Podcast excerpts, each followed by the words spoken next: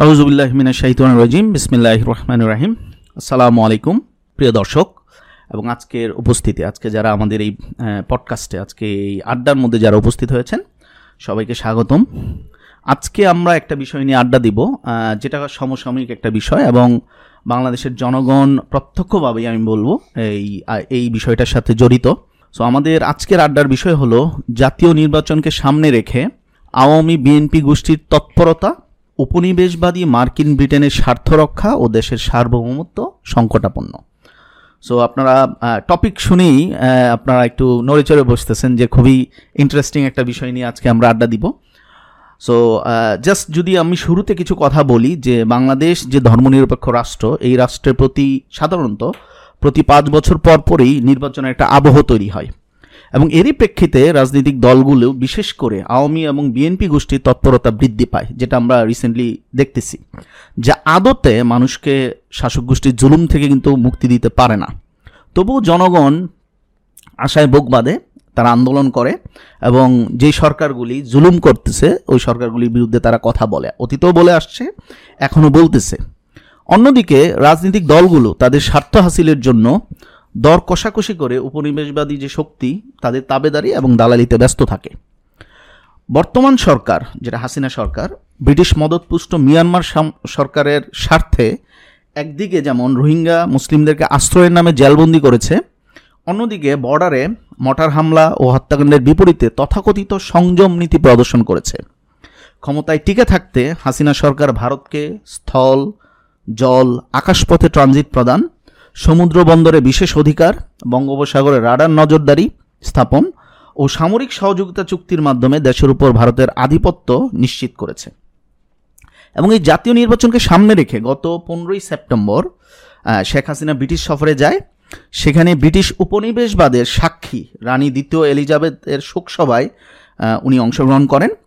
সমগ্র পৃথিবীর মানুষ যারা ব্রিটিশ সাম্রাজ্যের শোষণের শিকার, তারা রানীর মৃত্যুতে শোক জানানো তো দূরের কথা।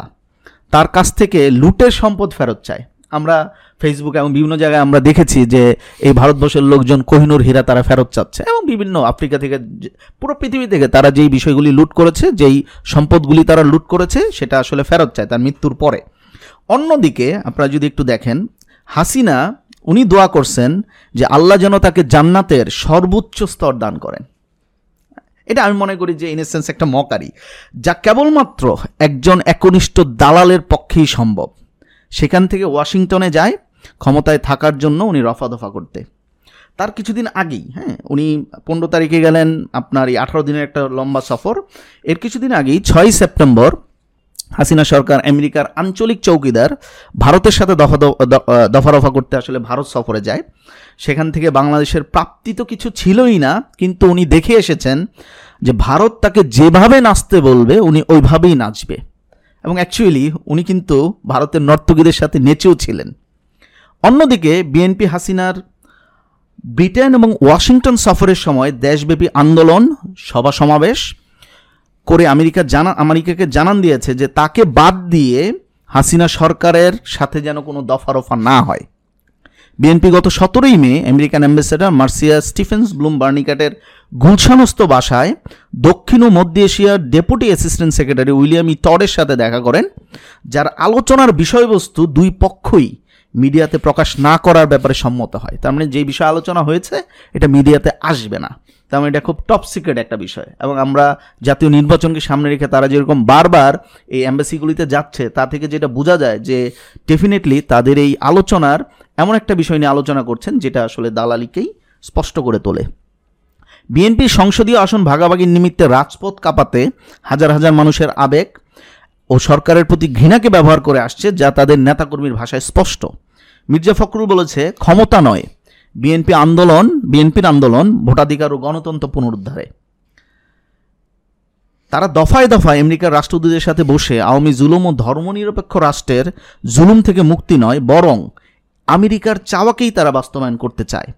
যেটি তাদের কথাই স্পষ্ট, তারা বলেছে, বাংলাদেশ যদি কোয়াডে অংশগ্রহণ করে, তবে তাদের সাথে, তাদের এই বিষয়ে কোনো আপত্তি থাকবে না। সো বাংলাদেশ কোয়াডে অংশগ্রহণ করলে বিএনপির কোনো আপত্তি নেই। অন্যদিকে ভারত কর্তৃক বর্ডারে নিরীহ মানুষ হত্যা হোক বা আমাদের মুসলিমদের উপর জুলুম হোক বা দেশের স্বার্থ বিকিয়ে দেওয়া চুক্তি হোক না কেন এদের এইগুলির বিরুদ্ধে কিন্তু বিএনপি কোনো কথা বলেনি। কারণ বিএনপি জানে ভারত আমেরিকার আঞ্চলিক চৌকিদার। সো এরকম একটা প্রেক্ষাপটেই কিন্তু আজকে আমাদের আড্ডা। আমাদের মাঝে আজকে উপস্থিত আছেন সোহেল ভাই। সালাম আলাইকুম। ওয়ালাইকুম আসসালাম। কেমন আছেন? জি আলহামদুলিল্লাহ। আমাদের সাথে উপস্থিত আছেন রেদওয়ান ভাই। আসসালামু আলাইকুম। এবং শিহাব ভাই। সালাম আলাইকুম। ওকে। সো যেই প্রেক্ষিতে আমরা আজকে আলোচনা করতেছি আমি প্রথমেই সুয়েল ভাইয়ের কাছে চলে যাব হ্যাঁ? Um, আপনি একটু lucky you got the first chance so আপনার কাছে শ্রোতারা শুনতে চায় যে অথবা জানতে চায় যে এই পরিস্থিতিতে হ্যাঁ যেই আপনার বিএনপি আওয়ামী লীগের যে আপনার প্রতিযোগিতা হ্যাঁ এরকম একটা পরিস্থিতিতে আমরা বলতেছি যে, আজকে টপিকটাও এরকম রেখেছে যে উপনিবেশবাদী মার্কিন ব্রিটেনের স্বার্থ রক্ষা। তা আপনার কাছে জানতে চাই, ব্রিটেন, আমেরিকার উপনিবেশ, উপনিবেশবাদী চেহারাটা আসলে কেমন? অথবা এটা স্বরূপটা কেমন? জি সল ভাই। ধন্যবাদ, আতিক ভাই।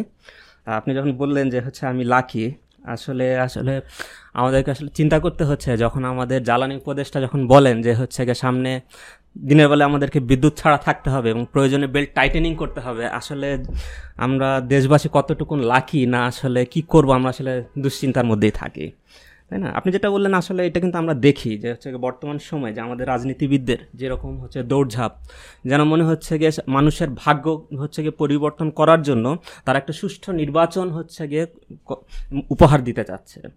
এবং একইভাবে আমরা দেখছি যে পশ্চিমা যে সাম্রাজ্যবাদী যে গোষ্ঠী, ঠিক আছে, এরাও হচ্ছে গিয়ে মিডিয়ার সামনে বারবার আসছে, বিভিন্ন রাজনৈতিক দলের সাথে এরা বসছে এবং যেন মনে হচ্ছে গিয়ে যে আমাদের ভাগ্য পরিবর্তন করার জন্য একটা সুষ্ঠু নির্বাচনের মাধ্যমে তারা হচ্ছে অঙ্গীকারবদ্ধ।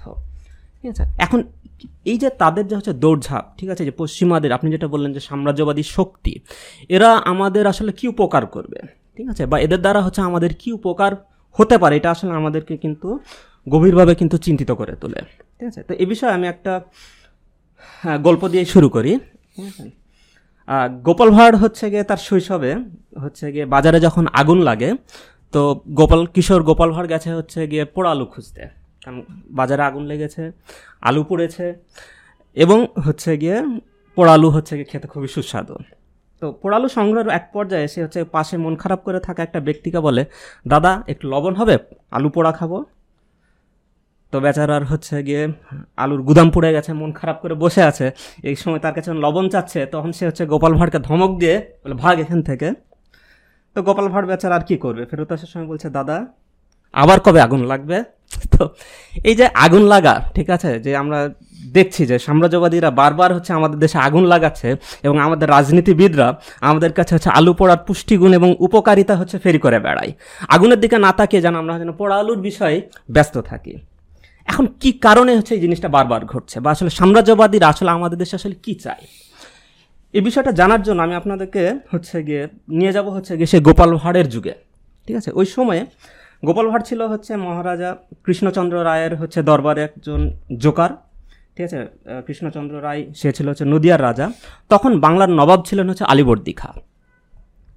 এবং ওই সময় বাংলার অবস্থাটা কি ছিল?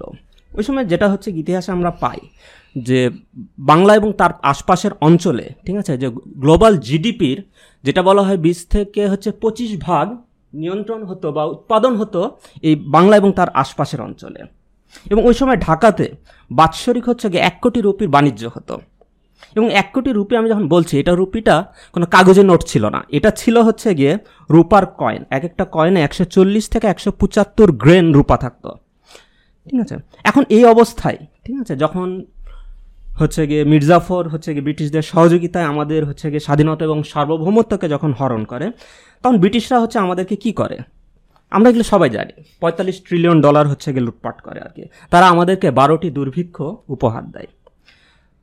সতেরোশো সাতান্নর পলাশি যুদ্ধের দশ বছরের মধ্যে বাংলার অবস্থাটাকে তারা কি করেছে? কয়েক বছরের মধ্যে তারা হচ্ছে দেশীয় বাণিজ্যকে কুক্ষিগত করে এবং জাহাজ বোঝাই করে দেশের সম্পদ লুট করে নিয়ে যায়। একজন হচ্ছে গিয়ে ঐতিহাসিক রজনী পাম দত্ত, ঠিক আছে? তার বক্তব্যটা হচ্ছে গিয়ে এরকম, যে পুরাতন জনবহল নগরী, নগরীগুলো যেমন ঢাকা, মুর্শিদাবাদ, যেই মুর্শিদাবাদকে লর্ড ক্লাইভ হচ্ছে গিয়ে উল্লেখ করেছেন, যে ঠিক লন্ডনের মতোই বিস্তৃত, জনবহল এবং প্রাচুর্যপূর্ণ একটা শহর। তো এরকম ঢাকা তারপরে হচ্ছে মুর্শিদাবাদ, সুরাট এরকম কয়েক মানে কয়েকটা শহর, ঠিক আছে, সাম্রাজ্যবাদী শোষণের ফলে এমন জনশূন্য এবং ধ্বংসাত্মক অবস্থায় পৌঁছায়, যেন হচ্ছে গিয়ে কোনো শক্তিশালী দেশ মানে হচ্ছে গিয়ে যুদ্ধ করে ধ্বংস করলেও এই জাতিটাকে এতটা বিধ্বস্ত করতে পারতো না। এবং এই জাতাকলে পিষ্ট হয়ে উনিশশো উনসত্তর সতেরোশো উনসত্তর সালে একটা মহা দুর্ভিক্ষ দেখা দেয়, যেখানে হচ্ছে গিয়ে এক কোটি লোক মৃত্যুবরণ করে। এবং হচ্ছে গিয়ে দুর্ভিক্ষের বর্ণনা করতে যে হান্টার, সে বলে যে, লোকে প্রথমে ভিক্ষা করিতে আরম্ভ করিল, তারপর কে ভিক্ষা দেয়? উপবাস করিতে লাগিল, তারপর রোগাক্রান্ত হইতে লাগিল। গরু বেচিল, লাঙল, জোয়াল বেচিল, বীজ ধান খাইয়া ফেলিল ঘর বাড়ি বেচিল, জেদ জমা বেচিল। তারপর মেয়ে বেচিতে আরম্ভ করিল, তারপর ছেলে বেচিতে আরম্ভ করিল, তারপর স্ত্রীও বেচিতে আরম্ভ করিল। তারপর মেয়ে ছেলে, স্ত্রী কে কিনে? খরিদ্দার নাই, সকলে বেচতে চায়। খাদ্যাভাবে গাছের পাতা খাইতে লাগল, ইতর বন্যের কুকুর, ইঁদুর, বিড়াল খাইতে লাগিল। অনেকে পালাইলো, যাহারা পালাইলো না, তারা অখাদ্য খাইয়া, না খাইয়া রোগে পড়িয়া প্রাণত্যাগ করিতে লাগিল। তো এটা ছিল হচ্ছে গিয়ে দুর্ভিক্ষের যে একটা চরম অবস্থা। এবং শাসক, ইংরেজ শাসকদের, এখানেও হচ্ছে তাদের নির্দয়তার সীমা ছিল না। যখন এই স্বজনহারা নিঃস্ব মৃতপ্রায় মানুষগুলো করুণ আর্তনাদ করছিল। তার মাঝেও ব্রিটিশরা রাজস্ব আদায়ের বিন্দুমাত্র শিথিলতা প্রদর্শন করেনি, বরঞ্চ আগের বছরের চেয়ে আরও বেশি রাজস্ব তারা হচ্ছে আদায় করেছিল। তো এটা হচ্ছে গিয়ে সাম্রাজ্যবাদীদের চেহারা, যেটা হচ্ছে গিয়ে আমাদের হচ্ছে বাংলাকে যে হচ্ছে তারা কীভাবে শোষণ করেছে। ব্রিটিশদের লুটপাট কি শুধু বাংলাতে ছিল? সেটাও কিন্তু না। তারা হচ্ছে গিয়ে একশো বছরের বেশি সময় আফ্রিকাতে হচ্ছে গিয়ে তারা ষাট লক্ষ লোককে কৃতদাসে পরিণত করে। এবং যখন আঠেরোশো চৌত্রিশ সালে দাসপ্রথা বিলুপ্ত হয়, তখন এই ব্রিটেন দাস মালিকদেরকে, ঠিক আছে, একুশ বিলিয়ন ডলার ক্ষতিপূরণ দেয়। দেখেন, ক্ষতিপূরণ কিন্তু পায় নাই যারা দাস ছিল তারা। ক্ষতিপূরণ পেয়েছে যারা দাস ব্যবসা থেকে, বন্ধের কারণে যারা ক্ষতির সম্মুখীন হয়েছে। এবং আমরা দেখেছি তারা হচ্ছে গিয়ে কীভাবে খেলাফা ব্যবস্থাটাকে ধ্বংস করে মুসলিম ভূখণ্ডকে টুকরা টুকরা করে বিভিন্ন জাতিরাষ্ট্রের জন্ম দিয়েছে। আমরা দেখেছি যে বেলফোর্ড ডিক্লারেশনের মাধ্যমে তার একটা অবৈধ ইহুদি রাষ্ট্রের হচ্ছে জন্ম দেয়। এটা হচ্ছে গিয়ে ব্রিটিশদের ইতিহাস। এবং আমরা দেখি যে হচ্ছে গিয়ে বর্তমানে নব্য উপনিবেশবাদে হচ্ছে গিয়ে আমেরিকা হচ্ছে গিয়ে বিশ্বব্যাপী মোড়লগিরি করে। আমেরিকার উত্থানটা কীভাবে? দ্বিতীয় বিশ্বযুদ্ধের সময় হিরোশিমা এবং নাগাসাকিতে পারমাণবিক বোমা হামলার মাধ্যমে বিশ্বমঞ্চে আবির্ভূত হয় আমেরিকা। এবং এরপর আমরা দেখেছি ভিয়েতনাম যুদ্ধে তারা কীভাবে নাপাম বোমা ব্যবহার করে নারী এবং শিশুদেরকে জীবন্ত অবস্থায় হচ্ছে তারা ঝলসে দিয়েছে। তাই না? ফার্স্ট গলফ ওয়ার হচ্ছে গিয়ে কী করে? দশ বছর ইরাককে হচ্ছে গিয়ে তারা অর্থনৈতিক এবং হচ্ছে খাদ্যের যে অবরোধ দেয়, এটার ফলে হচ্ছে পাঁচ লক্ষ ইরাকি শিশু অনাহারে চিকিৎসার অভাবে মারা যায়। এবং এই বিষয়ে যখন ম্যাডলিন অল- অলব্রাইটকে যখন প্রশ্ন করা হয়, এই যে পাঁচ লক্ষ শিশুর মৃত্যু, এটা কি প্রয়োজন ছিল? অলব্রাইট হচ্ছে গিয়ে মানে হচ্ছে গিয়ে মানে কি সরাসরি বলে হ্যাঁ এটার প্রয়োজনটা ছিল। এরপর আমরা দেখলাম জর্জ বুশ জুনিয়র হচ্ছে গিয়ে ওয়ার অন টেররের নামে ওয়ার অন ইসলাম সে হচ্ছে মুসলিমদের উপর একটা যুদ্ধ চাপিয়ে দেয়। এবং কীভাবে হচ্ছে গিয়ে আফগানিস্তানকে তারা ধ্বংস করে?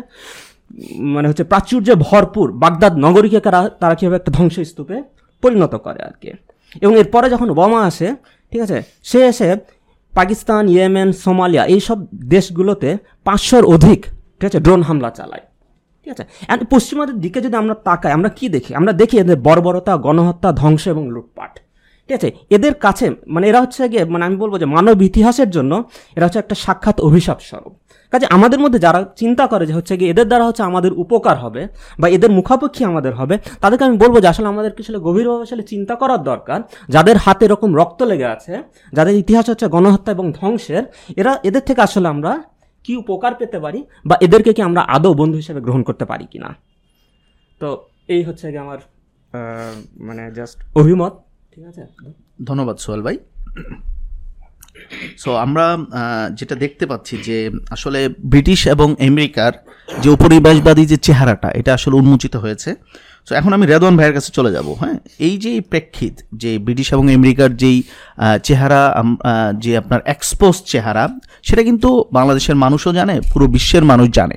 সো এরকম একটা প্রেক্ষিতে আমাদের মধ্যে কিন্তু কোশ্চেন জাগে হ্যাঁ? জনগণের মধ্যে প্রশ্ন জাগে যে এই যে বর্তমান নির্বাচনকে সামনে রেখে আওয়ামী এবং বিএনপি গোষ্ঠী, এই দলগুলা, তারা যে প্রতিযোগিতা করতেছে, এই প্রতিযোগিতার মধ্যে দেশ এবং দেশের মানুষ আসলে কি পাচ্ছে? জি, রেদন ভাই। ধন্যবাদ আতিক ভাই। আসলে আমি আমার বক্তব্য শুরু করার আগে শ্রোতা দর্শক এবং আমার সাথে যারা বসে আছেন, সবাইকে ধন্যবাদ জানিয়ে শুরু করছি। তো আতিক ভাই যে প্রশ্নটা করলেন যে রাজনৈতিক দলগুলোর এই যে দালালির যে প্রতিযোগিতা, এখানে আসলে বাংলাদেশের মানুষ কি পাচ্ছে? তো আমি যদি একটু জাস্ট রাজনৈতিক যে দলগুলো আছে বাংলাদেশে দেখবেন লিস্টেড দলের সংখ্যা আসলে তিনশো বা তারও বেশি। তো বাংলাদেশে যত সংখ্যক দলই থাকুক, এরা আসলে বিএনপি এবং আওয়ামী লীগ এই দুইটা রাজনৈতিক গোষ্ঠীতেই বিভক্ত। এবং ঘুরে ফিরে গত, আপনার উনিশশো একাত্তর সাল থেকে এই একান্ন বছর বাহান্ন বছরের ইতিহাসে আসলে এরাই ঘুরে ফিরে দেশটা শাসন করেছে। বা আমি যদি অন্যভাবে বলি শাসন না ঠিক শোষণ করেছে। হুম। কারণ শাসন বলাটা ঠিক হবে না। শাসন আসলে তারা কখনোই করে নাই। তারা আসলে জনগণকে শোষণ করেছে। তো এইটাই কিন্তু ঘুরে ফিরে এবং যখন বাংলাদেশে একটা সময় উনিশশো একানব্বই সাল থেকে যে গণতান্ত্রিক একটা চর্চার যে একটা একটা মানে একটা লোক দেখানো প্রক্রিয়া শুরু করা হলো। এরপর কিন্তু দুইটা দলই ঘুরে ঘুরে শাসন করে আসছিল। একানব্বই থেকে ছিয়ানব্বই পর্যন্ত বিএনপি, ছিয়ানব্বই থেকে দুই এক পর্যন্ত আওয়ামী লীগ, তারপরে হচ্ছে দুই এক থেকে আবার দুই ছয় পর্যন্ত বিএনপি এবং তারপরে আবার আওয়ামী লীগ আসে। যেটা সবাই এক্সপেক্ট করেছিল যে আবার দুই হাজার তেরো, চোদ্দ সালে হয়তো বিএনপি আসবে। তো ওইটা আরেকটা আরেকটা ঘটনা, ওইদিকে আমরা পরে যাচ্ছি। তো ঘুরে ফিরে এরাই যে শাসন করে এসেছে, দুইটা রাজনৈতিক গোষ্ঠী এই সময়টাতে দিকে যদি আমরা তাকাই যে আসলে জনগণ কি পেয়েছে এই দুইটা দলের কাছ থেকে, দুইটা রাজনৈতিক গোষ্ঠীর কাছ থেকে? হানাহানি, রাজনৈতিক সন্ত্রাস, এগুলো ছাড়া কিন্তু কিছু না। আপনারা যদি মনে থাকে, পঁচানব্বই, ছিয়ানব্বই সালে তাদের যে হরতাল অবরোধ আওয়ামী লীগের বিএনপিকে সরানোর জন্য আর বিএনপির ক্ষমতায় থাকার জন্য যে প্রচেষ্টা এবং এরপরে আবার দুই হাজার সালে ঠিক একই ঘটনার পুনরাবৃত্তি। বিএনপির হচ্ছে হরতাল, অবরোধ এবং আওয়ামী লীগের ক্ষমতায় থাকার প্রচেষ্টা। দু হাজার এক সালে বিএনপি ক্ষমতায় এসে প্রচণ্ড আক্রোশে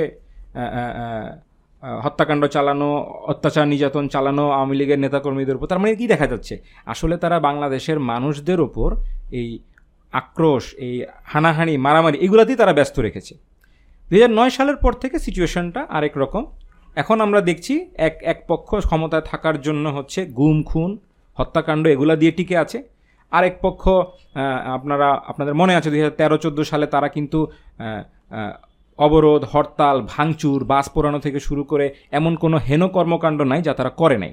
তার মানে জনগণ কিন্তু আসলে এই হানাহানির থেকে আসলে বেরোতে পারছে না। সো এই দুইটা দল আসলে জনগণকে এই হানাহানি, আক্রোশ, মারামারি এগুলো ছাড়া আর কিছুই উপহার দিতে পারেনি। তো এর বাইরে আপনারা যদি আরেকটু দেখেন যে মানুষ আসলে এই রাজনৈতিক দলগুলোর কাছ থেকে কি পেয়েছে? দুই হাজার নয় সাল থেকে কিন্তু আওয়ামী লীগ ক্ষমতায়। মানুষ কি পেয়েছে? মানুষ পেয়েছে মিথ্যার বেসাতি মানুষ পেয়েছে উন্নয়নের ফুলঝুরি। আপনারা দেখবেন উন্নয়নের মহাসড়কে বাংলাদেশ, উন্নয়নের জোয়ারে ভাস সেগুলোতে একসময় ছিল। এরপরে হচ্ছে আপনার মেগা প্রজেক্টের উন্নয়নে বাংলাদেশ অচিরেই দুবাই হয়ে যাবে। উন্নয়নশীল দেশ থেকে আপনার উন্নত দেশে পরিণত হবে। এই ধরনের আশাবাদ তারা দিয়েছে। হাস্যকর বিষয় হচ্ছে গত মার্চ মাসে সরকার উন্নয়ন উন্নয়ন বলতে বলতে জনগণকে বোঝালো যে আমরা একশো ভাগ বিদ্যুৎ সক্ষমতা দেশে পরিণত হয়েছি। একশো ভাগ। গত মার্চ মাসে, এই বছর মার্চ মাসে দু হাজার বাইশ সালের। আর আজকে গত জুন মাস থেকে আমরা ছয় থেকে আট ঘন্টারও বেশি আপনার লোডশেডিংয়ের মধ্যে পড়ে আছি। তার মানে পুরো উন্নয়নের এই বুলিটা আসলে ঠিক এইরকম ঠিক এইরকম ফাঁপা একটা বুলি এবং এই এই ছাড়া, এই দুর্নীতি এবং একটা জরাগ্রস্ত ব্যবস্থা ছাড়া মানুষ আসলে কিছু পায়নি। এটা আমরা বিদ্যুৎ ব্যবস্থার দিকে তাকালেই বুঝতে পারি। কিন্তু দেখেন, মানুষের কাছে তারা এখনও বলে যাচ্ছে, এতটাই নির্লজ্জ এবং বেহায়া তারা, সরকারের মন্ত্রী এখনও বলে যাচ্ছে, আমরা নাকি বেহেসতে আছি। অথচ মানুষ কিন্তু দাঁড়িয়ে আছে টিসিবির লাইনে, টিসিবির লাইন কিন্তু বড় হচ্ছে।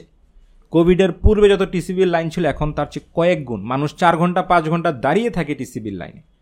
তার মানে মানুষের জন্য আসলে একটা দুর্বিষহ ব্যবস্থা তারা তৈরি করছে এবং আমাদেরকেও বরং উপহাস করছে, পরিহাস করছে এই বলে যে আপনারা তো বেহেসতে আছেন অথবা অন্যান্য যে কোনো দেশের চেয়ে ভালো আছেন। যদি তুলনা করতেই হয়, তাহলে আপনি আরও ভালো দেশের সাথে তুলনা করেন।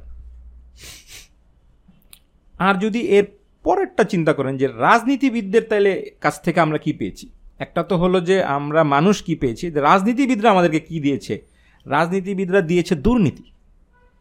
আমরা যদি দেখি যে আরও আগে থেকে শুরু করি, সুরঞ্জিতের কালো বেড়াল থেকে যদি শুরু করি, অথবা এই কিছুদিন আগে যুবলীগের এক, ফরিদপুরের এক যুবলীগের নেতার বাড়ি থেকে দুই হাজার কোটি টাকা পাওয়া যাওয়া, বা আরও কিছুদিন আগে যদি যাই জিকে শামীম বা হচ্ছে সম্রাটের এই ক্যাসিনো ব্যবসা, হাজার হাজার কোটি টাকার ব্যবসা, এগুলো থেকে যদি বলি, রাজনীতিবিদদের এই দুর্নীতি কিন্তু সীমাহীন। এটা কোনো সীমা পরিসীমা নাই। জনগণের সম্পদ তারা ক্রমাগত লুট করছে। এবং এইটার তারা শুধু নিজেরা করছে না, তাদের সুবিধাভোগী পুঁজিপতি যারা, তাদের সুবিধাভোগী ব্যবসায়ী যারা, সরকারি আমলা থেকে শুরু করে তাদের দলের মানে স্বার্থ দলীয় স্বার্থে যাদেরকে এই এই কাজের সঙ্গী তারা করতে পেরেছে, সেই গোষ্ঠীটা সবাই কিন্তু আপনার ফুলে ফেপে উঠছে। আপনি দেখেন, বাংলাদেশের এই রেকর্ডটা দেখলে আপনি বুঝতে পারবেন। গত আঠেরোই জুন ঢাকা ট্রিবিউন পত্রিকায় প্রকাশিত রিপোর্টে বলা হচ্ছে, সুইস ব্যাংকে দক্ষিণ এশিয়ার মধ্যে সবচেয়ে বেশি সংখ্যক অ্যাকাউন্ট হচ্ছে বাংলাদেশিদের। যেখানে বাংলাদেশ হচ্ছে আপনার তৃতীয় বৃহত্তম লোক সংখ্যার দেশ। যেখানে বাংলাদেশের হচ্ছে গরিব মানুষের সংখ্যা তো বেশি সেখানে বাংলাদেশের মানুষদের সুইস ব্যাংকে অ্যাকাউন্ট সবচেয়ে বেশি। আরও মজার ঘটনা হচ্ছে, দুই হাজার একুশ সাল থেকে, একুশ সালে সবচেয়ে বেশি অ্যাকাউন্ট বাংলাদেশিরা খুলেছে। এবং এইটা দুই হাজার বিশ সালের তুলনায় প্রায় পঞ্চান্ন পার্সেন্ট বেশি টাকা জমা হয়েছে। রাদন ভাই আমি জাস্ট একটা জিনিস অ্যাড করব হ্যাঁ? সরি আপনাকে ইন্টারাপ্ট করলাম যে আমরা যেটা দেখছি বিএনপির সময় আমরা জানি যে হাওয়া ভবন নামে একটা ভবন ছিল যেখান থেকে দুর্নীতিগুলো করা হতো এটা সবাই জানে। এখন কিন্তু দরবেশ বাবাদের মুশকিল আসান সেন্টার কিন্তু অনেক একটা না হ্যাঁ? সো হ্যাঁ যে হাওয়া ভবন ছিল একটা হ্যাঁ। এখন কিন্তু এই মুশকিল আসান সেন্টার কিন্তু অনেকগুলা। সো অ্যাকচুয়ালি এটা কিন্তু ইনস্টিটিউশনালাইজ করা হয়েছে হ্যাঁ? মানে সকল পক্ষই তারা আসলে একইভাবে জনগণের যে সম্পদ সেটা কিন্তু আপনার চুরি করেছে। এবং তারা তারা একে একজনের সাথে প্রতিযোগিতায় লিপ্ত কে কত বেশি আসলে সেন্টার বানায় চুরি করতে পারে? সরি হ্যাঁ। হ্যাঁ না ঠিকই বলেছেন কারণ তারা যেমন দালালির প্রতিযোগিতাও করেছে তারা দুর্নীতির প্রতিযোগিতাও করেছে। আমরা আগে খাম্বা, মামুন, খাম্বা তারিখের কথা শুনেছি। এখন কিন্তু আপনার খাম্বা আছে, বিদ্যুৎ নাই। যাই হোক, আমি যেটা বলছিলাম সুইস ব্যাংকে যে পঞ্চান্ন পার্সেন্ট বেশি টাকা জমা, এটা আসলে কাদের টাকা? এইটা আসলে বাংলাদেশের মানুষের রক্ত ঘাম করা টাকা। এটা আসলে বাংলাদেশের মানুষের টাকা। এবং এর পরিমাণে পঞ্চান্ন পার্সেন্ট বেশি টাকার পরিমাণ প্রায় তিন হাজার কোটি টাকা। বাকি আসল টাকার পরিমাণ আসলে কত? এবং দেখেন, এর বিপরীতে মানুষের অবস্থা কি? যে রাজনীতিবিদদের যে দুর্নীতি এবং আমলাদের এবং তাদের সুবিধাভোগী ব্যবসায়ী গোষ্ঠীর এই দুর্নীতি, পুঁজিবাদী গোষ্ঠীর এই দুর্নীতি এটার বিপরীতে মানুষের অবস্থা কী? আপনার প্রথম আলোর গত সপ্তাহের রিপোর্ট হচ্ছে আটষট্টি ভাগ মানুষ খাবার কিনতে পারছে না। খাবার কিনতে তারা হিমশিম খাচ্ছে। জীবনযাত্রার ব্যয় প্রায় বিশ থেকে আশি পার্সেন্ট বৃদ্ধি পেয়েছে। যেইটা আপনার হয়তো মনে আছে যে এই গত জুন মাসে তারা যখন বিদ্যুতের দাম বিদ্যুৎ না সরি তেলের দাম বিদ্যুৎ বৃদ্ধি করল চল্লিশ থেকে আপনার প্রায় পঁয়তাল্লিশ পঞ্চাশ ভাগ এখানেই কিন্তু আমরা এর ফলেই কিন্তু এই দাম বৃদ্ধির একটা মহোৎসব শুরু হয়েছে। এবং আরেকটা জিনিস দেখেন যে এটা তো হলো রাজনীতিবিদদের দুর্নীতি কিন্তু জনগণ এর সাথে সাথে কিন্তু এটাতেই শেষ না। মানুষের দুরবস্থা এখানেই শেষ না। মানুষ আরও পেয়েছে হচ্ছে দাসত্বমূলক উপনিবেশবাদী কিছু চুক্তি। তারা তো দুর্নীতি করেছেই সম্পদ লুটপাট করেছে, নিজেরা করেছে এবং একই সাথে তারা এই উপনিবেশবাদী শক্তিগুলোকে এদেশের মানুষের সম্পদ লুটপাট করার একটা ওই বেহিসাবি লাইসেন্স দিয়ে রেখেছে।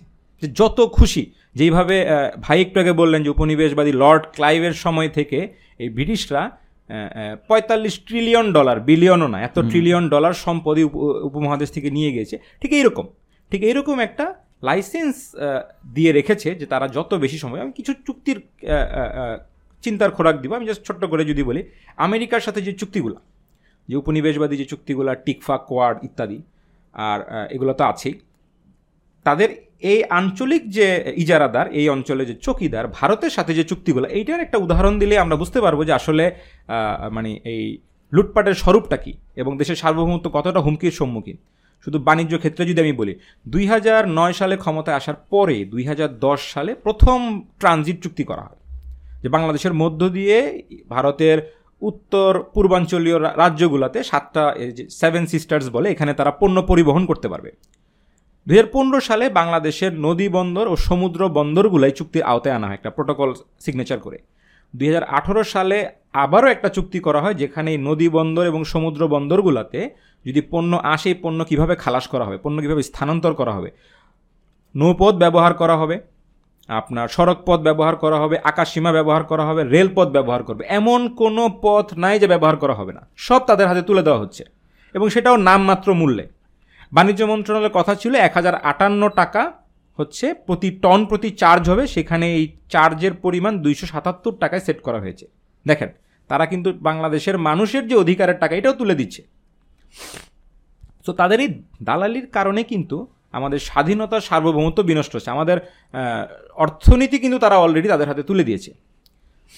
এবং যদি আমি একটু আমাদের যে রিসেন্ট যে ঘটনাগুলো এগুলোর দিকে যদি চাকাই যে সার্বভৌমত্ব কীভাবে আসলে বিনষ্ট হচ্ছে জাস্ট লুক এট মিয়ানমার মিয়ানমারের মতো একটি দুর্বল দেশ আমাদের সীমান্তে মর্টার হামলা করছে। হেলিকপ্টার গানশিপ থেকে তারা গোলাগুলি করছে এবং হেলিকপ্টার গানশিপ দিয়ে তারা আমাদের দেশের সীমানা আকাশ সীমা লঙ্ঘন করছে। আর ভারতে যে আমাদের সীমান্তে হত্যা ইভেন লাশ ঝুলিয়ে রাখা। ইভেন যখন আপনি যে ভিজিটের কথা বললেন সেপ্টেম্বর মাসের পাঁচ তারিখে হাসিনা যখন ভিজিট করল, তখন কিন্তু লালমনিরহাট সীমান্তে অথবা কুড়িগ্রাম সীমান্তে তারা একজনকে হত্যা করেছে। তার মানে এই সিগন্যালটা পুরোপুরি হচ্ছে যে তোমাদের স্বাধীনতা সার্বভৌমত্ব বলে আসলে কিছু অবশিষ্ট নাই। আপনি বলেন, কীভাবে আসলে স্বাধীনতা সার্বভৌমত্ব অবশিষ্ট আছে? এটা কি সার্বভৌমত্বের উপর আঘাত? না। তো এক্ষেত্রে সরকারের নীতি কি? সরকারের নীতি হচ্ছে সংযম নীতি। সে চুপ, সে সবাই সবাই তার বন্ধু, সে সংযম নীতি প্রদর্শন করছে। আর বিএনপির নীতি কি? বিএনপি আরও চুপ। কোনো কমেন্ট নাই। উল্টা আরও কোয়ার্ডে যোগ দিলে যেটা আপনি বললেন বা এক ভাই বলল যে কোয়ার্ডে যোগ দিলে হচ্ছে সে কোনো প্রতিবাদ করবে না। ঠিক একইভাবে টিকফাতে যোগ দেওয়া তো সে প্রতিবাদ করে নাই। একইভাবে সীমান্তে হত্যাকাণ্ডও সে প্রতিবাদ করে নাই। একইভাবে মিয়ানমারের এই বোমা হামলাতেও সে প্রতিবাদ করে নাই। একইভাবে এই চুক্তিগুলো হয়ে গেলেও সে প্রতিবাদ করবে না। একইভাবে এই বাংলাদেশকে যদি কেউ বিক্রিও করে দেয় সে প্রতিবাদ করবে না। কারণ তার যে উপনিবেশবাদী তার যে গুরু তার যে প্রভু তাদের কাছে যদি বিক্রি করে দেয় সে প্রতিবাদ করবে কেন? এই হচ্ছে বিএনপি নীতি জনগণ এক্ষেত্রে হচ্ছে ধোকায় পড়ে আছে, জনগণ এই ফাঁদে পড়ে আছে। জনগণ আসলে কিছুই পায়নি। জনগণের পাওয়ার খাতা শূন্য। আমি মনে করি যে আসলে জনগণকে এই বুঝটা বুঝতে হবে যে জনগণ আসলে কিছু পায়নি। তারা যা বলে আসলে ধোকা ছাড়ার কিছু নয়। আতিক ভাই। ধন্যবাদ রেদন ভাই। আপনার এই আলোচনা থেকে যেটা আমি, আমরা দর্শক শ্রোতারা যা বুঝতে পারল অর্থাৎ আমি যেটা বুঝতে পারলাম যে বিষয়টা তাদের যে কথাগুলি, এগুলি শুধুমাত্র কথার ফুলজুরি ওই যে একটা কথা আছে যে কাজীর গরু আপনার খাতায় আছে, গোয়ালে নাই। বিষয়টা এরকম আর কি যে অ্যাকচুয়ালি আমরা আসলে কিছুই পাচ্ছি না কিন্তু তারা আসলে অনেক কিছু বলে যাচ্ছে। তো আমি একটু শিয়াব ভাইয়ের কাছে আসব। তো শিয়াব ভাই, আমরা যেটা দেখলাম যে রাজনৈতিক দলগুলোর এই যে দালাদালি দালালি এবং এই দলাদলি এইটার মাধ্যমে অথবা এই প্রতিযোগিতার মাধ্যমে জনগণ আসলে ভোগান্তি তাদের চরম হ্যাঁ? এটা অর্থনৈতিকভাবে বলেন এবং রাষ্ট্রীয়ভাবে যদি আমরা দেখি যে দেশের সার্বভৌমত্ব সংকটাপন্ন। সো আপনার কাছে আমার প্রশ্ন প্রথম প্রশ্ন হ্যাঁ? যে আওয়ামী লীগকে ছেড়ে বিএনপি বা দেশপ্রেমিক জাতীয়তাবাদী শক্তিকে ক্ষমতায় আনলে কি আমাদের সমস্যার সমাধান হবে? কেউ কেউ বলে যে এরকম হলে হয়তো বা হবে। এর সাথে একটা লেজ লাগানো কোশ্চেন আছে। যদি আপনি ভুলে যান, আমি আবার আপনাকে হয়তো মনে করাই দিব, স্মরণ করাই দিব যে এইভাবে জনগণ আসলে আর কতদিন ধোকার মধ্যে থাকবে হ্যাঁ? সো একটা কোশ্চেনের দুইটা পার্ট হ্যাঁ? সো আপনার কাছে মাইকটা হস্তান্তর হস্তান্তর করতেছি। জি, শিয়াব ভাই। জি, ধন্যবাদ আতিক ভাই। তো আমার পূর্ববর্তী দুজন বক্তার আলোচনা থেকে এটা পরিষ্কার যে আমাদের শাসক গোষ্ঠী এবং এই পশ্চিমা রাজনৈতিক মূল্যবোধ সমূহ এই সুশাসনের মানদণ্ড পূরণের সম্পূর্ণরূপে ব্যর্থ হয়েছে। এরকম অবস্থায় আওয়ামী লীগকে ছেড়ে বিএনপি বা অন্য কোনো দলকে ক্ষমতায় আনলে আদৌ কি এটা আমাদের জন্য মুক্তি নিয়ে আসবে? তো আমি এই প্রশ্নের উত্তর দেওয়ার জন্য প্রথমেই আমাদের যে শাসক গোষ্ঠীর দালালি এবং তাদের যে দাসত্বের ঐতিহাসিক এবং সাম্প্রতিক প্রেক্ষাপট এটা সম্পর্কে একটু আলোচনা করতে চাই। জি। তো বাংলাদেশের রাষ্ট্রের সূচনা লগ্ন থেকেই নব্য উপনিবেশবাদের অধীনে প্রতিটি সরকারি আমাদের অভ্যন্তরীণ বিষয়ে পশ্চিমা রাষ্ট্রগুলিকে মধ্যস্থতাকারী হিসেবে গ্রহণ করেছে। যারা কেবল নিজেদের অর্থনৈতিক ও ভূরাজনৈতিক স্বার্থ হাসিল করার জন্য এক নায়ক স্বৈরাচারী কিংবা গণতান্ত্রিক সকল সরকারকেই প্রকাশ্যে মদত দিয়ে এসেছে এবং আমাদের দেশের উপর তাদের আধিপত্যকে মজবুত করেছে। এবং সকল ধর্মনিরপেক্ষ রাজনৈতিক দলই কিন্তু জনগণের স্বার্থ উপেক্ষা করে কেবল তাদের পশ্চিমা প্রভুদের দালালির মধ্যেই তাদের ক্ষমতায় টিকে থাকার জন্যে এবং ক্ষমতায় আরোহণের পথ খুঁজে পাওয়ার জন্য নিজেদেরকে নিবৃত্ত রেখেছে। ফলে বিগত পঞ্চাশ বছরেও কিন্তু এই ব্রিটিশ আমেরিকার নির্লজ্জ রাজনৈতিক আগ্রাসন থেকে আমাদের দেশে মানুষ মুক্ত হতে পারেনি। এবং এই রাজনৈতিক আগ্রাসনের পাশাপাশি এই উপনিবেশবাদী শক্তিসমূহের যেই প্রতিষ্ঠানগুলো রয়েছে, যেমন বিশ্ব ব্যাংক আইএমএফ সংস্থাসমূহ, তাদের নীতি অনুসরণ করে এই বিশ্বাসঘাত শাসকেরা আমাদের দেশে এই বিগত দশকগুলোতে দেশের অর্থনৈতিক যে কাঠামোটা আছে, এটার মধ্যে ব্যাপক পরিবর্তন নিয়ে আসছে। তো এই যে আমাদের দেশের অর্থনীতি, এটাকে তারা স্বনির্ভর করা তো দূরের থাক, এটাকে তারা পরিপূর্ণভাবে একটা পরনির্ভরশীল অর্থনীতিতে পরিণত করেছে।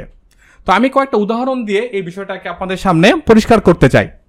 তো ক্ষমতায় আসার পরপরই শেখ মুজিব উনিশশো বাহাত্তর সালে ঘনিষ্ঠ দ্বিপাক্ষিক সম্পর্ক স্থাপনের নামে the India Bangladesh treaty of friendship cooperation and peace নামক একটি পঁচিশ বছর মেয়াদী চুক্তি সম্পাদন করে, যা মূলত আমাদের দেশের উপরে ভারতের যে আধিপত্যবাদ, এটা বিস্তারের সুযোগ করে দেয়।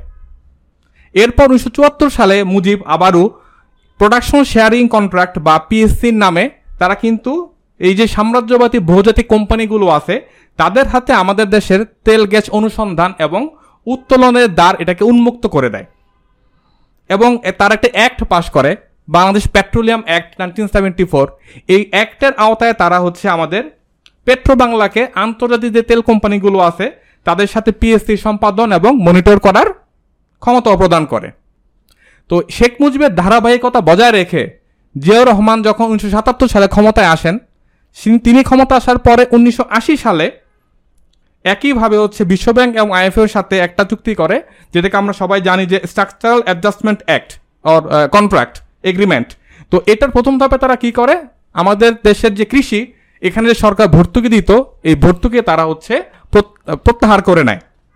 তো এছাড়াও তারা হচ্ছে বিশ্বব্যাংকের পেট্রোলিয়াম এক্সপ্লোরেশন প্রমোশন প্রোগ্রামের আওতায় পিএসসির এই যে ব্যাপ্তি, এটাকে তারা হচ্ছে আরও বর্ধিত করে। এবং এটার মাধ্যমে আমাদের দেশের উপরে এই যে উপনিবেশবাদী, তাদের যে হচ্ছে আপনার দখলদারিত্ব, এটা তারা একদম নিশ্চিতভাবে বসিয়ে দিতে সক্ষম হয়। তো এরপর উনিশশো একাশি সালে এরশাদ যখন ক্ষমতায় আসে, তখন সে ক্ষমতা আসার পরে তার স্বার্থ বা আমেরিকার স্বার্থ এখানে বাস্তবায়ন করতে থাকে। যখন উনিশশো একা উনিশশো নব্বই সালে জনরোষের মুখে এরশাদের পতন হয় এবং উনিশশো একানব্বই সালে আপনার খালেদার নেতৃত্বে তথাকথিত গণতান্ত্রিক সরকার ক্ষমতায় আসে। তখন আপনার ক্ষমতায় আসার পর থেকে শুরু করে উনিশশো ছিয়ানব্বই সাল পর্যন্ত, এবং ঠিক একইভাবে এরপরে যখন তার আবার দুই হাজার এক সালে ব্রিটেনকে আপনার ক্ষমতা থেকে হটিয়ে তারা আবারও ক্ষমতায় তারা চলে আসে, তখন তারা হচ্ছে আপনার কি করতে থাকে? তারা হচ্ছে আপনার এই আমেরিকার স্বার্থ এখানে বাস্তবায়ন করতে থাকে। এর জন্য কিন্তু হচ্ছে আপনার ক্ষমতায় আসতে না পারা বর্তমান প্রধানমন্ত্রী শেখ শেখ হাসিনা, সে কিন্তু বলেছিল যে, দেশের প্রাকৃতিক সম্পদ আমি পশ্চিমাদের কাছে বিক্রি করতে রাজি হইনি বলে দুই হাজার এক সালে ক্ষমতায় আসতে পারি নাই। এবং এই যে জিয়াউর রহমানের স্ট্রাকচারাল অ্যাডজাস্টমেন্ট অ্যাক্ট বা চুক্তি, এটার ধারাবাহিকতায় কিন্তু হচ্ছে আপনার বিএনপি সরকার কি করে? সে দুই হাজার তিন সালে হচ্ছে আপনার আমাদের যে এই দক্ষিণ এশিয়ার সর্ববৃহৎ জুট, আপনার আদমজি জুট মিল, এটাকে হচ্ছে আপনার সরকার দুর্নীতির নামে, লোকসানের নামে সে এটা হচ্ছে আপনার বন্ধ করে দেয়। এবং এখানে সে হচ্ছে বিদেশি বিনিয়োগের জন্য একটা আদমজি ইপিজেড স্থাপন করে। তো এর এর বাইরেও এই উপনিবেশবাদী সংস্থাসমূহ কিন্তু সর্বদাই আরও কিছু কাজ করে গেছে, যেগুলো হচ্ছে আমাদের কৃষির উন্নয়ন, উন্নত মানের বীজ এবং চারা উৎপাদন কিংবা সার উৎপাদনে তারা বাধা প্রদান করে এসছে। ফলে আমাদের দেশে যথেষ্ট পরিমাণে উর্বর এবং আবাদের জমি থাকা সত্ত্বেও কিন্তু আমরা আজও কৃষিতে স্বনির্ভরতা অর্জন করতে সক্ষম হইনি। তো যদিও একটা দেশের জন্য জ্বালানি এবং খনিজ সম্পদ একটা অর্থনৈতিক মূল চালিকা শক্তি তারপরে আপনারা দেখবেন যে বর্তমান আমাদের দেশে এই খনিজ সম্পদ কারা উত্তোলন করতেছে। যদি কয়েকটা নাম আমরা বলি, তার মধ্যে রয়েছে যুক্তরাষ্ট্রের শেল ইউনিকল কনকো ফিলিপস এবং যুক্তরাজ্যের টেল্লো কোম্পানি। এরা হচ্ছে আপনার আমাদের দেশের তেল সম্পদ উত্তোলন করতেছে এবং তারা হচ্ছে আমাদের কাছে আবার আন্তর্জাতিক দরে কিংবা তার চেয়ে উচ্চ মূল্যে সেটা আমাদেরকে কিনতে বাধ্য করতেছে। তো এটা তারা কীভাবে করতে পারল? এটা তারা করতে পারছে হচ্ছে আমাদের সে দালাল শাসক গোষ্ঠী, তাদের প্রত্যক্ষ সহযোগিতায়। তো নাইকেও কানাডা নামে একটি কোম্পানি আছে। এই কোম্পানির নাম আমরা হয়তো সবাই বা অনেকেই আমরা শুনেছি যে হচ্ছে আপনার পত্রিকা তখন অনেকভাবে এটা আসছে যে প্রাক্তন স্বরাষ্ট্রমন্ত্রী যে A K M Mosharraf Hossain, তাকে হচ্ছে আপনার এক এক লক্ষ নব্বই হাজার ক্যানাডিয়ান ডলার মূল্যের একটা গাড়ি তার উপহার দেয়। যাতে করে তারা হচ্ছে আপনার খনিজ সম্পদ উত্তোলনের কন্ট্রাক্ট তারা পাইতে পারে। এবং হচ্ছে দুই হাজার এগারো সালে এই কানাডিয়ান আদালতে কিন্তু এই কোম্পানিকে দোষী সাব্যস্ত করা হয় এবং সেই কোম্পানি কিন্তু এটাকে স্বীকারও করে নেয়। তো এরপরে আপনার দুই হাজার আট সালে ক্ষমতায় আসার পরে এই শেখ হাসিনা, তার যে পূর্বসূরি শেখ মুজিবুর রহমান, তার ঐতিহ্যকে অক্ষুণ্ণ রাখে এবং এই দেশে ব্রিটেন, আমেরিকার স্বার্থ বাস্তবায়ন করতে থাকে। তো আমাদের দেশের উপর যে ভারতের আধিপত্য নিশ্চিত করার যে ষড়যন্ত্র মানে ব্রিটেন এবং আমেরিকার যে ষড়যন্ত্র, এটাকে বাস্তব রূপদান করার জন্য হাসিনা সরকার কি করল? সে ইতিহাসের জঘন্যতম কাজ সে করছে। সে হচ্ছে আমাদের দেশে দু হাজার নয় সালে ফেব্রুয়ারি মাসে তৎকালীন যে বিডিআর এটা পিলখানা সদর দপ্তরে সাতান্ন জন সেনা অফিসারকে সে হচ্ছে আপনার নৃশংসভাবে হত্যা করে। বা হত্যার কাজে সে সহযোগিতা করে, যেটা আসলে আমাদের দেশের উপরে কাফের মুশ্রিকদের যে আপনার অধীনস্থতা, এটাকে হচ্ছে আপনার চিরস্থায়ী করে দেওয়ার একটা ষড়যন্ত্রের জ্বলন্ত উদাহরণ। তো আওয়ামী লীগ সরকার যখন তার প্রথম মেয়াদে ক্ষমতায় যে শেষ বছর দুই হাজার তেরো সাল, আমরা তখন জানি যে দেশ তখন টালমাটাল অবস্থা ছিল। সরকার শুধুমাত্র ঢাকা শহরকে তা নিয়ন্ত্রণ রাখতে পারছিল, আর বাকি পুরো দেশের সমস্ত অংশ কিন্তু তার নিয়ন্ত্রণের বাইরে চলে গেছিল। তখন কি করে? তখন সে হচ্ছে আপনার, আবারও ক্ষমতা আসার জন্য সরকার তখন হচ্ছে আপনার মার্কিন যুক্তরাষ্ট্রের সাথে টিকফা চুক্তি সম্পাদন করে। যাতে করে সে হচ্ছে আপনার বিনা ভোটের হচ্ছে আপনার নির্বাচন করে ক্ষমতায় আসার পর যাতে করে সে যুক্তরাষ্ট্রের কাছ থেকে বৈধতা লাভ করতে পারে। তো এরপরে হচ্ছে আপনার, আপনি দেখবেন যে দু হাজার ষোলো সালে আপনার ভারতের সাথে আপনার সে কি করে? পাঁচশো মিলিয়ন ডলারের একটা ঋণ চুক্তি করে, যে হচ্ছে আপনার ভারতের কাছ থেকে সামরিক পণ্য সে ক্রয় করবে। যদিও আমরা জানি ইন্ডিয়া হচ্ছে আপনার কি করতে পারে না, সে হচ্ছে আপনার উন্নত মানের অস্ত্র বা সমাজ তৈরি করতে সক্ষম নয় তাকেও বাইরে থেকে আমদানি করতে হয়। তো এরকম একটা চুক্তি করা কিন্তু আমাদের দেশের সার্বভৌমত্বের জন্য একটা বড় হুমকি। কারণ যদি হচ্ছে এ ধরনের অস্ত্র থাকে, যেটা হচ্ছে অকার্যকর যদি আমাদের দেশ হচ্ছে হামলার সম্মুখীন হয়, তাহলে কিন্তু আমরা আমাদের দেশকে ডিফেন্ড করার যে হচ্ছে আপনার অবস্থা, এটা থেকে কিন্তু আমরা সেই শক্তি আমাদের তখন আর থাকবে না। তো এই যে আপনার মার্কিন যুক্তরাষ্ট্রের পাশাপাশি তাদের যে হচ্ছে আপনার আরেকটি ঔপনিবেশিক যে প্রভু, ব্রিটেন, তার সাথে কিন্তু আপনার ঐতিহাসিকভাবেই হাসিনার বা শেখ মুজিবের জোরালো সম্পর্ক ছিল। যে এই সম্পর্ক কিন্তু এখনও বিদ্যমান। দুই হাজার একুশ সালের নয়ই সেপ্টেম্বর, যে আপনার লন্ডনে একটি আপনার কৌশলগত সংলাপ অনুষ্ঠিত হয়, যেটাকে বলে সবাই চতুর্থ কৌশলগত সংলাপ। সেখানে ব্রিটেন বাংলাদেশকে ইন্দো প্যাসিফিক অঞ্চলের গুরুত্বপূর্ণ স্থিতিশীলতা প্রদানকারী হিসেবে স্বীকৃতি প্রদান করে।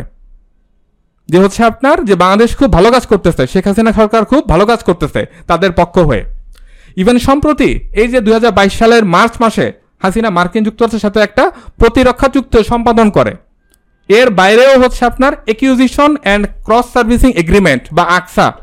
এবং আরেকটি ভয়ঙ্কর চুক্তি general security of military information agreement যেটাকে সাহেব আমরা জিসুমিয়া নামে জানি। তো এটার উপর চুক্তিটাও কিন্তু তারা খসড়াকে তারা চূড়ান্ত করে ফেলেছে। তো এর বাইরেও আমরা প্রায়ই শুনতে পাই, পত্রপত্রিকা ছোট করে আসে যে হচ্ছে আপনার আমাদের বঙ্গোপসাগরে কি হচ্ছে, বাংলাদেশ ইন্ডিয়ার সাথে, মার্কিন যুক্তরাষ্ট্রের সাথে মহড়া করতেছে, ইসরায়েলের সাথে মহড়া করতেছে। তো এই মহড়াগুলোর মাধ্যমে তারা কি করতে পারে? আমাদের যে সেনাবাহিনী, তাদের উপর যে তাদের নিয়ন্ত্রণ, এটাকে তারা স্থায়ী করতে পারে।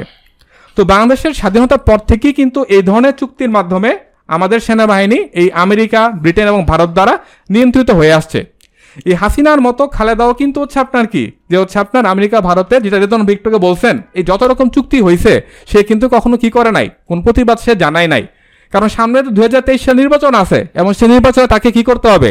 এই ভারত এবং আমেরিকার করুণাটা লাভ করতে হবে। তো সুতরাং এই ভারত এবং আমেরিকা করোনা লাভ করার জন্য সে দেশের স্বার্থ বিক্রি দিয়ে হলেও সে নিশ্চুপ থাকতে তার কোনো আপত্তি নাই। এ হচ্ছে আমাদের রাজনৈতিক দলগুলোর প্রকৃত স্বরূপ বা অবস্থা।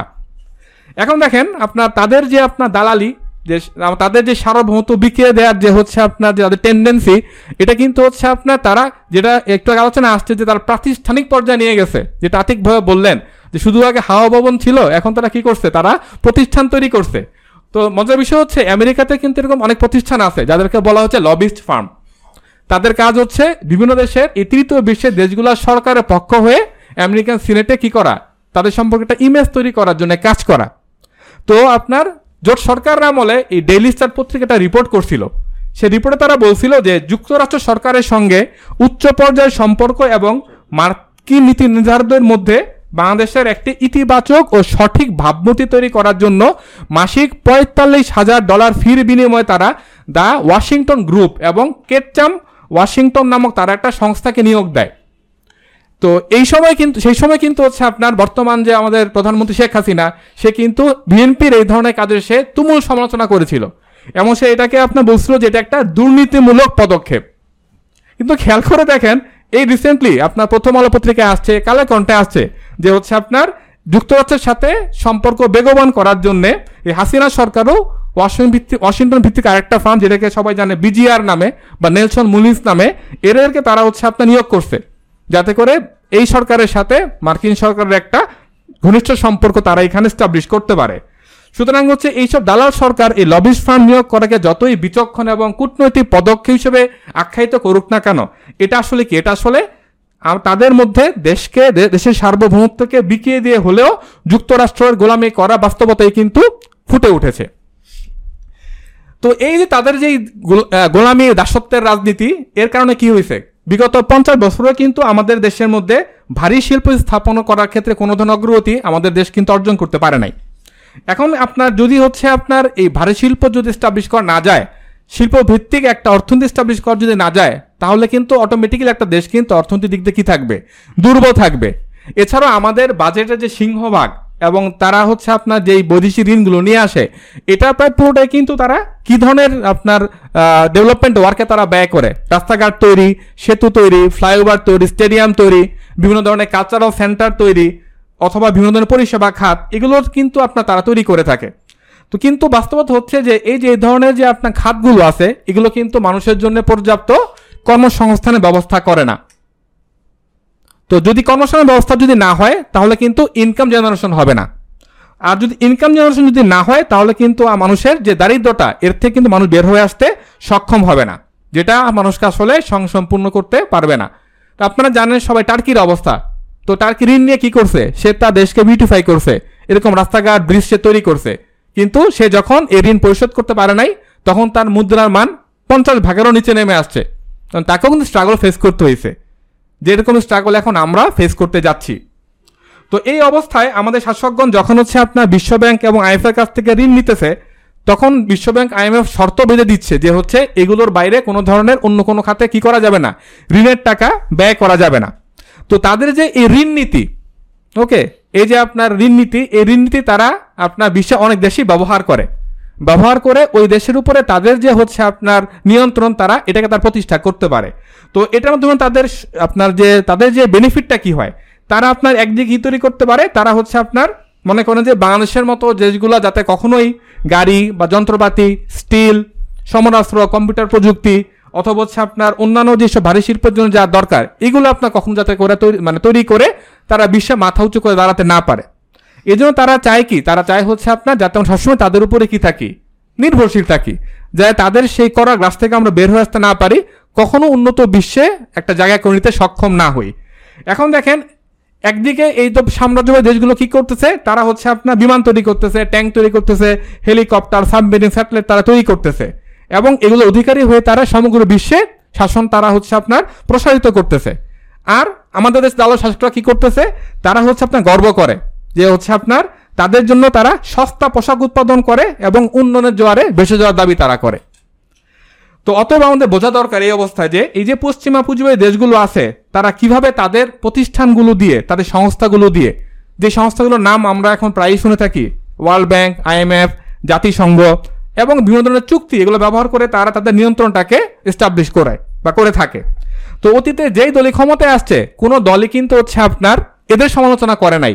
এবং তারা এদের সাথে সম্পর্ককে ছিন্ন করে নাই। ঠিক একইভাবে আগামী নির্বাচনে আপনার যদি আপনার আবারও আওয়ামী লীগ আসে, কিংবা যদি বিএনপি আসে, অথবা অন্য কোনো যদি জাতীয়তাবাদী ধর্মনিরপেক্ষ শক্তি ক্ষমতায় আসে, তারা কিন্তু আপনার একইভাবে পূর্বের সরকারগুলোর মতোই এই যে আপনার সাম্রাজ্যবাদী ওদের হাতিয়ার হিসেবে ব্যবহৃত হতে থাকবে। কারণ তারা কিসে বিশ্বাসী? তাদের আদর্শ কি? তাদের আদর্শ হচ্ছে ধর্মনিরপেক্ষতাবাদ, তাদের আদর্শ হচ্ছে আপনার পুঁজিবাদ। সুতরাং তারা মনে করে, যদি তারা আইএমএফ এর কাছ থেকে বিশ্বব্যাংকের কাছ থেকে যদি তারা হচ্ছে আপনার লোন নিয়ে আসতে পারে, তাহলে তা আমাদের দেশের জন্য কল্যাণ বয়ে আনবে। বাট বাস্তবতা হচ্ছে যে, এই যে লোন বা এই যে আপনার ঋণ, এগুলো আমাদের দেশকে দশকের পর দশক ধরে ঋণের সাগরে নিমজ্জিত রাখবে। এবং তাদের দেওয়া যে শর্ত ট্যাক্স বাড়ানো, সার এবং ডিজেলের মধ্যে যে ভর্তুকি দেওয়া হয়, এগুলো হচ্ছে আপনার বন্ধ করে দেয়া। তো এগুলো কিন্তু জনগণের দুর্দশাকে আরও বাড়িয়ে তুলবে। তারা গর্ব ভরে প্রচার করে যে হচ্ছে কার আমলে কোন সরকার কে কত বেশি পরিমাণে এফডিআই নিয়ে আসতে পারছে। অথচ এই পশ্চিমাদের যে কোম্পানিগুলো আছে, তারা এই ফরেন ডাইরেক্ট ইনভেস্টমেন্টের মাধ্যমে আমাদের দেশের মধ্যে কিন্তু বিশেষ নিরাপত্তা ভোগ করে, জ্বালানি সুবিধা ভোগ করে এবং কর রেয়াতের সুবিধা ভোগ করে। ফলে আমাদের দেশীয় যে শিল্পগুলো আছে, এগুলো বিকশিত হওয়ার কিন্তু কোনো সুযোগ পায় না। সুতরাং এই যে বৈদেশিক বিনিয়োগের বিনিয়োগকারীদের প্রতি সরকারের যে এরূপ সাদর যে আমন্ত্রণ এই নীতির কারণে কিন্তু আমাদের দেশীয় কোম্পানিগুলো এই মুক্তবাজার অর্থনীতির প্রতিযোগিতার মধ্যে আপনার টিকে থাকার সামর্থ্য হারিয়ে ফেলে। তো এছাড়াও এর বাইরেও আপনার আমাদের দালাল সরকারগুলো কি করতেছে? এই যে আপনার পশ্চিমাদের উপনিবেশিক স্বার্থ এটাকে উদ্ধারের জন্য জাতিসংঘের অধীনে উনিশশো অষ্টআশি সাল থেকে প্রায় চল্লিশটি দেশে আমাদের দেশে সেনাবাহিনীকে, তাদের কর্মকর্তাদেরকে শূন্যদেরকে তারা প্রেরণ করে আসছে। এটাকেও তারা তাদের একটা সফলতা হিসেবে দাবি করে। তাই প্রিয় শ্রোতাবৃন্দ আমরা কি আদৌ বিশ্বাস করি আওয়ামী লীগ, বিএনপি কিংবা অন্য কোনো ধর্মনিরপেক্ষ পুঁজিবাদী দল ক্ষমতায় এসে ওয়ার্ল্ড ব্যাংক আইএমএফ এর সাথে সকল সম্পর্ক ছিন্ন করবে? আমরা কি আদৌ বিশ্বাস করি তারা শেল ইউনিকল কনগো ফিলিপস টেল্লোর মতো কোম্পানিগুলোর সাথে বা তাদের কবল থেকে আমাদের খনিজ সম্পত্তি রক্ষা করবে? আমরা কি আদৌ এটা বিশ্বাস করি যে তারা বৈদেশিক ঋণ কিংবা এফডিআর উপর নির্ভর না করে বাংলাদেশকে একটি স্বনির্ভর অর্থনীতি দেশ হিসেবে গড়ে তুলবে? আমরা কি আদৌ এটা বিশ্বাস করি যে তারা বিশ্বের পরাশক্তি হওয়ার লক্ষ্যে সমরভিত্তিক ভারী শিল্প গড়ে তুলবে। আমরা কি আদৌ এটা বিশ্বাস করি যে তারা জাতিসংঘের অধীনে উপনিবেশবাদীদের স্বার্থ রক্ষার জন্য সেনাবাহিনীকে প্রেরণ না করে রোহিঙ্গা মুসলিমদেরকে কিংবা কাশ্মীর ও ফিলিস্তিন মুসলিমদেরকে রক্ষার জন্য সেনাবাহিনী প্রেরণ করবে এবং মুসলিমও দায়িত্ব কাঁধে তুলে নিবে? আমরা সকলেই জানি যে এই প্রতিটি প্রশ্নের উত্তর হচ্ছে, না, তারা এগুলো কোনোটাই করবে না। অতএব পশ্চিমা সমর্থিত এই যে নিপীড়ক শাসকবৃন্দ এবং অত্যাচারী শাসক শ্রেণির জন্মদানকারী এই পুঁজিবাদী গণতান্ত্রিক শাসন ব্যবস্থা, এটাকে সম্পূর্ণরূপে নির্মূল না করে কেবল আওয়ামী লীগকে বাদ দিয়ে বিএনপিকে অথবা অন্য কোন জাতীয়বাদী শক্তি ক্ষমতায় নিয়ে আসলে আমাদের সার্বভৌমত্ব রক্ষা করা সম্ভব হবে না। আমাদের ভাগ্যে কোনো পরিবর্তন আসবে না। তাতিক ভাই আপনি আমাকে মনে আরেকটা প্রশ্ন করেছিলেন যদি হচ্ছে ধন্যবাদ ভাই আপনার জি জি স্মরণ দেন। প্রথম অংশের জন্য আপনাকে ধন্যবাদ ডেফিনেটলি আপনি যে কোশ্চেনগুলি করেছেন এই কোশ্চেনগুলির আনসার ডেফিনেটলি না হ্যাঁ? এটা আমি যেরকম বিশ্বাস করি যে তারা এটা পারবে না এবং বাংলাদেশের জনগণও এটা আসলে বিশ্বাস করে। এবং আমাদের যারা শ্রোতা আছেন, তারাও আসলে এটা বিশ্বাস করেন যে আওয়ামী এবং বিএনপি গোষ্ঠী তারা কখনোই এই এটার বাইরে যেতে পারবে না। সো আপনার আপনাকে যে কোশ্চেন করেছিলাম প্রশ্নটা শেষের যে অংশটা ছিল যে আসলে জনগণ আর কতদিন আসলে এই ধোকার মধ্যে থাকবে? জি। জি, ধন্যবাদ ধন্যবাদ আতিক ভাই। তো আমার মনে হয় যে এটা আমার অভিমত যে জনগণ ততদিনই ধোকার মধ্যে থাকবে, যতদিন তারা মনে করবে যে তাদের কোনো দায়িত্ব নেই। তাদের কোনো কাজ নাই, তাদের আসলে কিছুই করার নাই। তো আমরা দেখেছি যে হচ্ছে শক্তি ও ক্ষমতা অধিকারী ব্যক্তিদের সাথে একত্রিত হয়ে এই দালাল শাসক গোষ্ঠী এবং জালিমদেরকে ইতিহাসের রাস্তা করে ফেলে দেওয়া হয়েছে। এর কোনো, এরকম এরকম না যে এরকম একটা মতো নজির পাওয়া যায়। এরকম অসংখ্য নজির কিন্তু ইতিহাসের মধ্যে বিদ্যমান। আমি শুধু কয়েকটা আপনার সামনে তুলে ধরবো। এই যে আমরা জানি যে সিরিয়ার ভিতরে আপনার সেখানকার মুসলিম জনগোষ্ঠীকে তাদেরকে নিবৃত্ত করার জন্যে।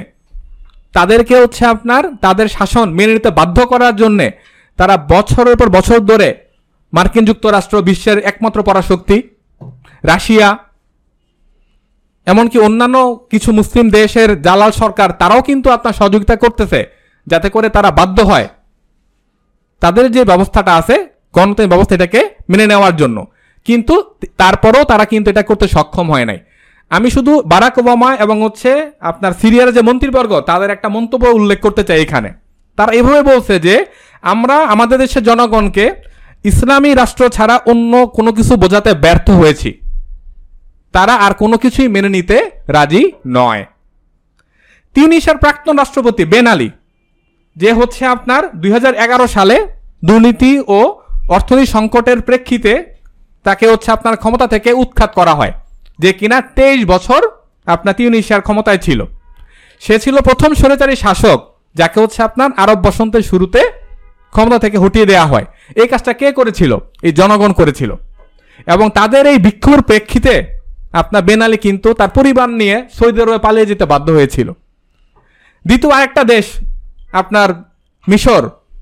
সেই মিশরে আপনার তিনি তিন দশকেরও বেশি সময় ধরে ক্ষমতায় থাকা রাষ্ট্রপতি বা শাসক এক নায়ক হোসনি মোবারক, তাকেও কিন্তু ক্ষমতা থেকে সরে যেতে হয়। এবং নয় মাস গণবিক্ষোভের পর উনিশশো আশি সালে আপনার ইয়েমেনের যে প্রেসিডেন্ট সে হচ্ছে ক্ষমতায় আসে, তাকে হচ্ছে আপনার কি করা হয়? ক্ষমতাযুক্ত করা হয়। শুধু এটাই নয়, আমরা মোহাম্মদ গাদ্দাফির নাম জানি। মানে যার আয়রন হ্যান্ড, যে হচ্ছে আপনার মানুষকে হত্যা, আপনার হত্যার, হত্যা করতো, অত্যাচার করতো, এরকম সীমা পরিসীমা ছিল না। এবং সে তার নার্সিসিজমের জন্য পুরো বিশ্বে তার একটা কি ছিল? কুখ্যাতি ছিল। সে বেয়াল্লিশ বছর ধরে সে আপনার লিবিয়া শাসন করে গেছে। আপনার তাকেও কিন্তু ক্ষমতাকে ছেড়ে দিতে হয়েছে ইভেন রিসেন্টলি সুদানে আপনার একটা আন্দোলন শুরু হয় এবং দু হাজার আঠারো সালে এই রাজনৈতিক ক্ষমতার পট পরিবর্তন হয়। এই আন্দোলন শুরু হয় কিন্তু কোত্থেকে? রাস্তা থেকে। পরে এটা ব্যাপক একটা আকার লাভ করে এবং হচ্ছে আপনার তিরিশ বছর ক্ষমতায় থাকা উমর আল বশিরকে ক্ষমতা ছেড়ে দিতে বাধ্য করে। তো এইভাবে হচ্ছে আপনার, যদি আমরা আর কিছু দেশের নাম বলি, যেগুলো একদম রিসেন্ট এক্সাম্পল তার মধ্যে একটা হচ্ছে আপনার শ্রীলঙ্কা। তো এই যে শ্রীলঙ্কায় যে গুরুতর মুদ্রাস্ফীতি, তারপর হচ্ছে আপনার জ্বালানি তেলের যে হচ্ছে আপনার দুষ্প্রাপ্যতা, তো দুর্নীতি লোডশেডিং তো এগুলার প্রেক্ষিতে আপনার এই মার্চ মাসে আপনার কি শুরু হয়? সরকারের বিরুদ্ধে সেখানকার জনগণ আন্দোলন শুরু করে। এবং তাদের আন্দোলনের মুখে আপনার তাদের যে সরকার, রাজাপাকসের সরকার, তারাও কিন্তু দেশ ছেড়ে পালিয়ে যেতে বাধ্য হয়। এবং আপনার অন্য দেশের কথা এখন বাদই দিলাম। আমাদের বাংলাদেশের কথাই আমরা এখানে নিয়ে আসতে পারি। যেমন আমাদের সড়ক আন্দোলন, কোটা বিরোধী আন্দোলন, এই সময় জনগণের দাবির মুখে কিন্তু আপনার এই সংকট নিরসনের জন্য সরকার বিভিন্ন পদক্ষেপ তখন বাধ্য হয়েছিল। আপোষ করতে সরকার বাধ্য হয়েছিল। তার মানে কি? যে হচ্ছে আপনার ইতিহাস থেকে আমরা দেখতে পাই বা বুঝতে পারি যে হচ্ছে জনগণ যখন প্রতিবাদ মুখর হয়, জনগণ যখন তাদের দাবি তুলে, তখন কিন্তু হচ্ছে আপনার জনগণের ঐক্যবদ্ধ শক্তির মুখে কেউ দাঁড়াতে সক্ষম হয় নাই। তবে আমাদের কিন্তু একটা খেয়াল রাখতে হবে যে এই জনগণের ঐক্যবদ্ধ দাবির সাথে যদি হচ্ছে ক্ষমতার অধিকারী ব্যক্তিবর্গের একটা সংযোগ না থাকে, তাহলে কিন্তু আসলে এই দাবি আদায় করা সম্ভব হয় না। এটা সতর্কতার বিষয়। কারণ আমরা অনেক সময় কি করি? আমরা আমাদের সকল শ্রম, সকল চেষ্টা কিন্তু এই কাজে ব্যয় করে ফেলি। কিন্তু যাদের মাধ্যমে এই প্রকৃত পরিবর্তনটা আনা সম্ভব, তাদেরকে কিন্তু আমরা সবসময় কি করি? অবহেলা করি বা তাদেরকে আমরা ডাক দেই না। তো এই কারণেই কিন্তু হচ্ছে আপনার নব্বই দশকে আলজেরিয়াতে মানে জনপ্রিয় একটা পার্টি, ইসলামিক সালভেশন ফ্রন্ট, তারা কিন্তু ক্ষমতা আসতে পারে নাই। কেন? কারণ সামরিক বাহিনীর মধ্যে এই পশ্চিমা উপনিবেশবাদীদের যেই হচ্ছে আপনার দালাল ছিল, তাদের নির্দেশে তারা কি করে? এই জনপ্রিয় পার্টির বিরুদ্ধে তারা হচ্ছে আপনার অভ্যুত্থান করে এবং তারা কিন্তু আর জনগণ সমর্থন নিয়েও তারা ক্ষমতায় আর আসতে পারে নাই। ইভেন হচ্ছে আপনার মিশরের আপনার যে এই হস্তি মোবারকের পতনের পর, যে হচ্ছে আপনার মুর্শি সরকার, মুসলিম বাদারহুটের দল তারা আপনার কিন্তু কি করতে পারে নাই? অল্প সময়ের মধ্যে তাদেরকে ক্ষমতা থেকে সরে যেতে হয়। কেন? কারণ হচ্ছে হস্তি মোবারকের পেতারটা যে আল সিসি সে কিন্তু আপনার কি করে? তার বিরুদ্ধে আবার অভ্যুত্থান করে এবং সে দেশের ক্ষমতাকে সে কুক্ষত করে নেয়। তার মানে কিন্তু আমাদের খেয়াল রাখতে হবে যে আমাদের দেশের জনগণের একটা অংশ হচ্ছে আমাদের সামরিক বাহিনী। যে জনগণ এবং সামরিক বাহিনী এই দুই পক্ষের সম্মিলিত শক্তির যখন ঐক্যবদ্ধ হবে, তখনই কিন্তু হচ্ছে আমরা আমাদের দাবি অনুযায়ী এই দেশ থেকে এই সাম্রাজ্যবাদীদের দালাল এবং তাদের শাসন ব্যবস্থা এটাকে আমরা কি করতে পারব? সম্পূর্ণরূপে অপসারণ করতে পারব এবং দেশের জনগণের জন্য মুক্তি নিয়ে আসতে পারব, সার্বভৌমত্বকে রক্ষা করতে পারব। ধন্যবাদ আতিক ভাই। জি। ধন্যবাদ শিহাব ভাই। আলহামদুলিল্লাহ যে আসলে মানে অনেক কিছু জানা যায়, শেখা যায়। হ্যাঁ আসলে শেখার কোনো বয়স নাই, চলো সবাই শিখতে যাই। এই যে, যেই ডায়লগগুলো আছে সোসাইটিতে এটা এটা আমার কাছে মনে হচ্ছে যে আজকের এই আলোচনা, এই পডকাস্টে আমার জন্য একটা বড় লার্নিং এবং আমাদের যারা শ্রোতা আছেন আপনারাও আসলে এখান থেকে অনেক কিছু জানবেন। এবং সামনে যেই আমরা যেই ইস্যুসগুলো নিয়ে কথা বলব, এখানে হয়তো আমাদের জন্য আরও চিন্তার খোরাক থাকবে, ইনশাল্লাহ। আচ্ছা আবার আমি সোহেল ভাইয়ের কাছে ফেরত আসতে চাই হ্যাঁ? তো সোহেল ভাই এতক্ষণ চুপ ছিলেন, শুনলেন হ্যাঁ? তো ওনার কাছে আবার ফেরত আসতে চাই। তো আপনার কাছে আমার কোশ্চেন আমার প্রশ্ন যেটা হলো যে কেন বারবার এই যে নির্বাচন আসলেই আমরা আসলে রাজনৈতিক দলগুলোর, আমেরিকা এবং ব্রিটেনের দালালির প্রতিযোগিতার এই ব্যস্ত থাকার একটা চিত্র আমরা দেখতে পাই। সো এটা আসলে কেন? এটা কি এরকম যে এটা আপনার এই যখন ক্ষমতার পট পরিবর্তন হওয়ার সম্ভাবনা থাকে নির্বাচন কেন্দ্রিক না আসলে এটা সবসময় হ্যাঁ? সো আপনি যদি এই বিষয়ে আমাদের দর্শক শ্রোতাদেরকে শ্রোতাদেরকে স্পেশালি যদি কিছু বলতেন। রেদন ভাই জি। হ্যাঁ ধন্যবাদ আতিক ভাই। আসলে আলোচনাটা খুব মনোযোগ দিয়ে সবটা শুনছিলাম আর কি যে আসলে যে বর্তমান অবস্থায় আমরা যে দুরবস্থার মধ্যে যা আছি এবং কীভাবে আসলে তারা আমাদেরকে শোষণ করে যাচ্ছে এবং আমাদের রাজনৈতিক দলগুলোর ভূমিকা। ঠিক আছে? তো এখন এই যে তারা যে দালালিগুলো করছে এবং যে বারবার হচ্ছে দালালিতে হচ্ছে লিপ্ত হচ্ছে এবং তারা যে জনগণকে প্রতারিত এবং ধোকার মধ্যে ফেলছে, কি কারণে? এটা তো এর জন্য আমি আলোচনাটা, আমি আবার মানে হচ্ছে গিয়ে ঐতিহাসিক প্রেক্ষাপটটা এখানে আনাটা আর কি দরকার মনে করছে আর কি। গোপাল ভাইয়ের কাছে যেতেই হবে আমাদের। আচ্ছা। আপনার হচ্ছে গিয়ে অ্যাকচুয়ালি হচ্ছে গিয়ে যেহেতু আমাদের বাচ্চারা এখন গোপাল ভাঁড়ের কার্টুন দেখে এবং আমাদেরকে গোপাল ভাঁড়ের কৌতুক দিয়ে ভুলে রাখা হয় এবং আমাদের রাজনৈতিক দলগুলোর হচ্ছে কার্যক্রম দেখলে মানে হচ্ছে নেতাদের বক্তব্য শুনলে ঠিক আছে একদিকে উন্নয়নের মহাসড়কে আমাদেরকে তুলে আরেকদিকে বলে বেল্ট টাইটেনিং করতে আসলে মানে গোপাল ভাড়া আসলে ফেরত যেতেই হবে আর কি কিছু করার নেই আর কি। তো আমি যদি আবার শুরু করি যে নবাব আলীবর্দী খার সময় মিনস সেই গোপাল ভাঁড়ের যুগেই, ঠিক আছে? তো তখন যখন রাজা কৃষ্ণচন্দ্র রায় হচ্ছে গিয়ে আলীবর্দী খাঁরকে হচ্ছে গিয়ে রাজস্ব দিতে যখন একবার অস্বীকার করে, তখন সতেরোশো চুয়ান্ন সালে আলীবর্দী খা হচ্ছে গিয়ে এই কৃষ্ণচন্দ্রকে হচ্ছে গিয়ে একদম গ্রেফতার করে এবং তার কিছুদিন পর তাকে ছেড়েও দেয়। এবং আলীবর্দী খাঁর মৃত্যুর পরে যখন রাজনৈতিক পট পরিবর্তন হয়, তখন এই কৃষ্ণচন্দ্র রায় ইংরেজদের সাথে মিত্রতা করে এবং লর্ড ক্লাইভের পক্ষ নিয়ে পলাশির প্রান্তরে সে সৈন্য এবং টাকা দিয়ে ইংরেজদেরকে সাহায্য করে আর কি। এবং এই বিশ্বাসঘাতকতার হচ্ছে গিয়ে পুরস্কার স্বরূপ ইংরেজরা হচ্ছে গিয়ে তাকে মহারাজা উপাধি দেয়। এবং লর্ড ক্লাইভ তাকে পুরস্কার হিসেবে পাঁচটা কামান দেয় আর কি। ঠিক আছে? তো ব্রিটিশরা হচ্ছে গিয়ে কীভাবে আমাদের দেশটাকে দুশো বছর ধরে শাসন করল? কারণ ব্রিটিশদের সংখ্যা কিন্তু ছিল খুব অল্প। তো তারা একটা জমিদার শ্রেণির হচ্ছে গিয়ে তার প্রয়োজনীয়তা অনুভব করে এবং তারা চিরস্থায়ী বন্দোবস্তের মাধ্যমে এই জমিদার শ্রেণীটাকে সৃষ্টি করে, যারা হচ্ছে গিয়ে ব্রিটিশদের পক্ষে জনগণকে শোষণ করা এবং হচ্ছে ব্রিটিশদের শাসনটাকে টিকিয়ে রাখার জন্য হচ্ছে গিয়ে প্রয়াস চালায় আর কি। এবং হচ্ছে গিয়ে ইস্ট ইন্ডিয়া কোম্পানির রেকর্ডেও কিন্তু ঠিক এই জিনিসটা কিন্তু ফুটে ওঠে। ঠিক আছে ইস্ট ইন্ডিয়া কোম্পানি একটা রেকর্ড হচ্ছে বক্তব্যটা হচ্ছে এরকম। Our tenure of our Indian empire is the tenure of the sword যে ভারতীয় উপমহাদেশকে আমরা শোষণ করেছি তরবারির মাধ্যমে।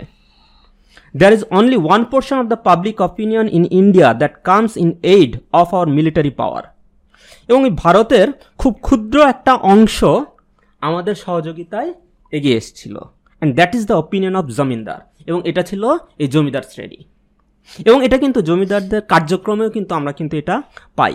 উনিশশো পঁচিশ সালে যখন হচ্ছে গিয়ে ব্রিটিশ বিরোধী আন্দোলন যখন তুঙ্গে ওঠে তখন এই জমিদার সংঘের সভাপতি ব্রিটিশদের যে গভর্নর জেনারেল ছিল, তার কাছে যে তাকে বলে, মহামান্য বড়লাট বাহাদুর, আপনি জমিদারগণের পূর্ণ সমর্থন ও বিশ্বস্ত সাহায্যের উপর নির্ভর করতে পারেন। এখানেই শেষ না। উনিশশো পঁয়ত্রিশ সালে যখন জমিদারদেরকে হচ্ছে গিয়ে কেন্দ্রীয় এবং প্রাদেশিক আইন পরিষদে যখন প্রতিনিধিত্ব করা যখন সুযোগ দেওয়া হয়, তখন এই তৎকালীন জমিদার সংঘের সভাপতি ময়মনসিংহের মহারাজা ঘোষণা করে যে শ্রেণি হিসাবে আমাদের অস্তিত্ব বজায় রাখিতে হইলে মিনস জমিদারদের অস্তিত্ব বজায় রাখিতে হইলে ইংরেজ শাসনকে সর্বতভাবে শক্তিশালী করিয়ে তোলা আমাদের অবশ্যই কর্তব্য। তো এটা ছিল হচ্ছে গিয়ে যে দালালির, ঠিক আছে, একটা প্রকাশ্য রূপ। এবং জমিদারদের পাশাপাশি যখন হচ্ছে গিয়ে আঠেরোশো সাতান্ন সালে যখন হচ্ছে গিয়ে ব্রিটিশরা যখন সিপাহী বিপ্লবের ফলে যখন হচ্ছে গিয়ে পর্যদস্ত হয়, বিপর্যস্ত যখন হয়, তখন তারা হচ্ছে গিয়ে জমিদারদের পাশাপাশি একটা বুদ্ধিজীবী শ্রেণীকে হচ্ছে গিয়ে তারা তুলে নিয়ে আসে। এবং এই বুদ্ধি- বুদ্ধিজীবী শ্রেণীরাও ইংরেজ হচ্ছে গিয়ে শাসনকে স্থায়িত্ব করার হচ্ছে আপ্রাণ চেষ্টা চালিয়েছে। ঐতিহাসিক জাপল সাত্রে তার বক্তব্যটা হচ্ছে এরকম the European elite undertook to manufacture a native elite ইউরোপীয় অভিজাত শ্রেণি তাদের প্রয়োজন পড়ল নেটিভ মানে হচ্ছে আমাদের এখানে আঞ্চলিক একটা অভিজাত শ্রেণীকে তৈরি করার। They picked up picked out promising adolescents তারা কিছু উচ্চাকাঙ্ক্ষী তরুণদেরকে তারা হচ্ছে গিয়ে সিলেক্ট করে। They branded them with they branded them as with red hot iron with the principles of western culture এখন শ্রোতাদের বোঝার সুবিধার্থে বলছি যে what is branded with red hot iron এটা যদি হচ্ছে গিয়ে আমরা আমেরিকার ইতিহাসের দিকে যদি তাকাই, আমেরিকানরা যখন হচ্ছে তাদের গরুর যে খামার এবং রাঞ্চ যেগুলো থাকতো, তারা তো কী করতো? গরুগুলোকে মার্কিং করার জন্য লোহাকে গরম করে, ঠিক আছে, গরুর পশ্চাৎ দেশে হচ্ছে গিয়ে সিল মেরে, ছ্যাঁকা দিয়ে সিল মেরে দিত। যাতে করে এটা তারা বুঝতে পারে কোনটা কার গরু। তো ব্রিটিশরা কী করেছে? অ্যাডলোসেন্টদেরকে নিয়ে branded them with red hot iron with the principle of western culture পশ্চিমা সংস্কৃতি দিয়ে এদেরকে ওইভাবে ব্র্যান্ডিং করে। The stuff their mouth full with high sounding phrase এবং কঠিন কঠিন শব্দ দিয়ে, ইংরেজি শব্দ দিয়ে এদের মুখগুলোকে ভরে দেয়। Grand glutinous words that is stuck to the teeth এবং সুপারগ্লু দিয়ে এই শব্দগুলো তাদের দাঁতের সাথে আটকে যায়। This walking lies had nothing to left nothing left to say to their brothers এবং এই চলমান মিথ্যকগুলো এদের ভাইদের জন্য, এদের সমাজের জন্য কিছুই করার বা বলার থাকে না। দে অনলি ইকোড তারা যখন কথা বলে, এই পশ্চিমাদেরই কথার প্রতিধ্বনি এদের মুখে শোনা যায়। এবং এটা যদি একটা এক্সাম্পল দিতে গেলে আমি যদি বলি, যে বাংলা সাহিত্যের হচ্ছে পুরাধা বলা হয় হচ্ছে গিয়ে, মধ্যে একজন হচ্ছে গিয়ে আমরা জানি বঙ্কিমচন্দ্র চট্টোপাধ্যায়। ঠিক আছে? বঙ্কিমচন্দ্র চট্টোপাধ্যায় যখন হচ্ছে গিয়ে ব্রিটিশরা চিরস্থায়ী বন্দোবস্তকে যখন বিলুপ্ত করার যখন একটা চেষ্টা ইয়ে মানে প্রপোজাল যখন নিয়ে আসে, তখন বঙ্কিমচন্দ্র চট্টোপাধ্যায় সে বলে, বিশেষ যে বন্দোবস্ত ইংরেজরা সত্য প্রতিজ্ঞা করিয়া চিরস্থায়ী করিয়াছেন, তাহার ধ্বংস করিয়া তাহাই ভারত মণ্ডলী মিথ্যাবাদী বলিয়া পরিচিত হয়েন, প্রজাবর্গের চিরকালের আশ্বাস, অবিশ্বাস ভাজন হয়েন, এমতো কুপরামর্শ ইংরেজ দিগকে দেই না। যেদিন ইংরেজদের অমঙ্গলাকাঙ্ক্ষী হইব, সমাজের অমঙ্গলাকাঙ্ক্ষী হইব সেদিনে সে পরামর্শ দিব। দ্যাট মিন্স বঙ্কিমচন্দ্র চট্টোপাধ্যায়, সে ছিল ইংরেজদের একজন হচ্ছে উচ্চ পর্যায়ের কর্মচারী। সে কখনোই ব্রিটিশদের অমঙ্গল কামনা করে নাই এবং কামনা করার চিন্তাও সে করে না। তো এটা ছিল হচ্ছে বুদ্ধিজীবী শ্রেণির অবস্থান। এটার পাশাপাশি ব্রিটিশরা যেটা আরেকটা কাজ করে, একটা রাজনৈতিক শ্রেণি তারা হচ্ছে গঠন করে। ঠিক আছে? আঠেরোশো পঁচাশি সালে হচ্ছে গিয়ে তারা কংগ্রেস দল গঠন করে এবং উনিশশো ছয় সালে তারা গঠন করে হচ্ছে মুসলিম লীগ। এবং এই দুইটা জায়গাতেই অভিজাত শ্রেণি এবং এই বুদ্ধিজীবী শ্রেণীদের থেকে নিয়ে এসে এদেরকে দিয়ে হচ্ছে রাজনৈতিক শ্রেণীটা তারা তৈরি করে। যেখানে হচ্ছে গিয়ে ইংরেজদের শিক্ষা শিক্ষিত গান্ধী, নেহেরু, জিন্না এদের মতো হচ্ছে গিয়ে লোকজন ছিল। এবং এরা হচ্ছে গিয়ে ব্রিটিশ বিরোধী যত আন্দোলনগুলো ছিল, এগুলোকে হচ্ছে মিসগাইড করতে অসহযোগ আন্দোলন অথবা হচ্ছে গিয়ে স্বাধিকারের অধিকারের কথা বলে আর কি। যে পরপর দুইটা হচ্ছে গিয়ে যে বিশ্বযুদ্ধ হয়, এবং এটাতে যখন ব্রিটিশরা যখন মানে হচ্ছে দুইটা বিশ্বযুদ্ধে যখন ব্রিটেনের হচ্ছে অবস্থা যখন খুব খারাপ, এবং তারা যখন দেখে যে তারা হচ্ছে তাদের উপনিবেশ হচ্ছে টিকিয়ে রাখতে পারবে না, তখন তারা কি করে? তারা, তখন তারা হচ্ছে গিয়ে সাম্প্রদায়িক দাঙ্গা লাগিয়ে দেয়, এবং দাঙ্গা লাগিয়ে ভারত এবং পাকিস্তান সৃষ্টি করে তারা হচ্ছে চলে যায়। এবং এই দাঙ্গাতে পনেরো লক্ষের অধিক মানুষ হচ্ছে গণহত্যার শিকার হয়, এবং দেড় কোটি জনগণ বাস্তুচ্যুত হয়। এবং ব্রিটিশরা যাওয়ার সময় যেটা করে, যে হচ্ছে গিয়ে পাকিস্তানে, ঠিক আছে, যে পাকিস্তান নামক যে রাষ্ট্রটা তার সৃষ্টি করে, এখানে হচ্ছে ধর্মনিরপেক্ষতা এবং গণতন্ত্র এখানটাতে চাপিয়ে দেয়। যেটা হচ্ছে জিন্নার কথাতে হচ্ছে আমরা পাই, যে ফার্স্ট পার্লামেন্টারি ভাষণ হচ্ছে গিয়ে জিন্না যেটা বলে you may belong to any religion or caste or creed that has nothing to do with the business of the state it means যে ধর্মের কোনো প্রভাব রাষ্ট্রে থাকবে না। এবং এটার পুরস্কার স্বরূপ ব্রিটিশরা যেটা করে জিন্নাকে পাকিস্তানের জাতির জনক কায়দে আজম উপাধিটা দেয়। এবং এ ধরনের মানে হচ্ছে গিয়ে যে তাদের যে রাজনৈতিক ব্যবস্থা চাপিয়ে দেওয়ার, তারা কিন্তু বিভিন্ন জায়গাতে করেছে। যখন খেলাফার ব্যবস্থাটাকে তারা হচ্ছে ধ্বংস করে, তখন হচ্ছে গিয়ে উনিশশো তেইশ সালে তারা হচ্ছে গিয়ে উনিশশো তেইশ সালে হচ্ছে গিয়ে তারা কামাল পাশার সাথে হচ্ছে গিয়ে লুসান ট্রিটি করে। এবং লুসান ট্রিটির একটা ক্লজ যদি আমি যদি বলি, যেখানে হচ্ছে তারা বলছে যে পাঁচ বছরের জন্য চারজন ইউরোপীয় উপদেষ্টাকে নিয়োগ করা হবে, যারা তুরস্কের বিচার ব্যবস্থাটাকে সংস্কার করতে সহযোগিতা করবে।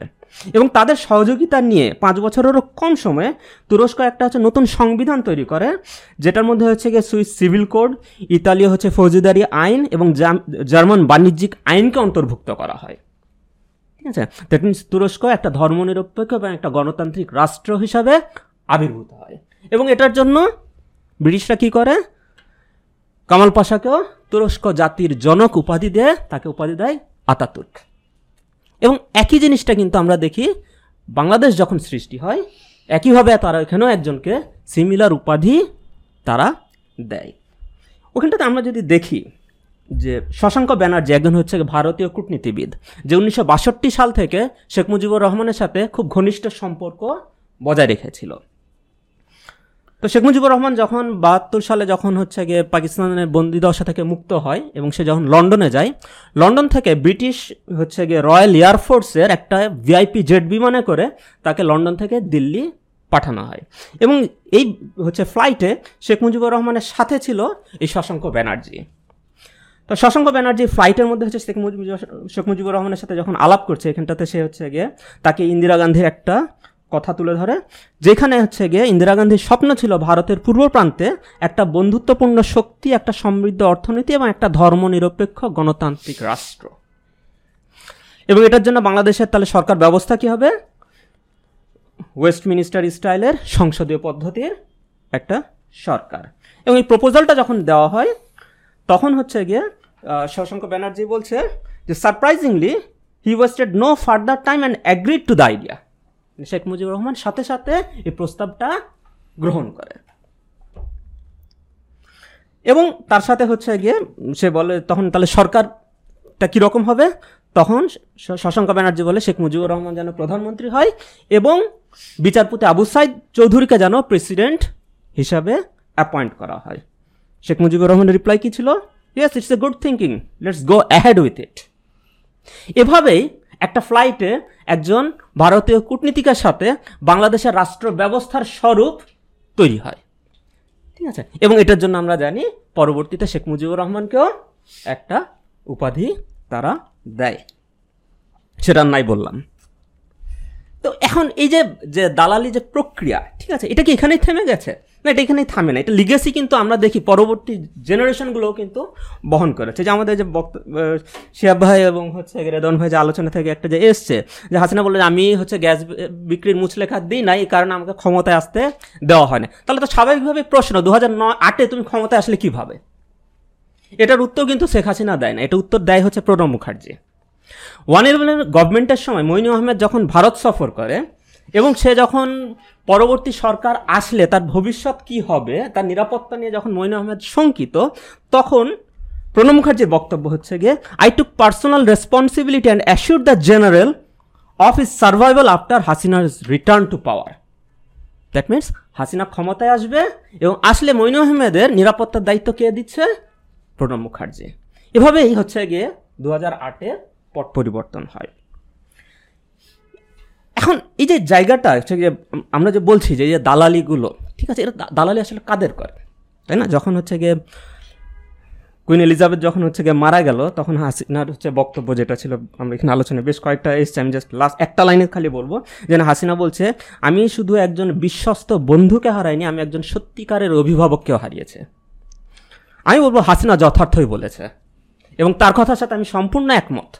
ঠিক আছে? কারণ তাদের অভিভাবক, এরা হচ্ছে গিয়ে সাম্রাজ্যবাদী শক্তিরা। এদের দায়বদ্ধতা এই সাম্রাজ্যবাদী শক্তিদের কাছেই।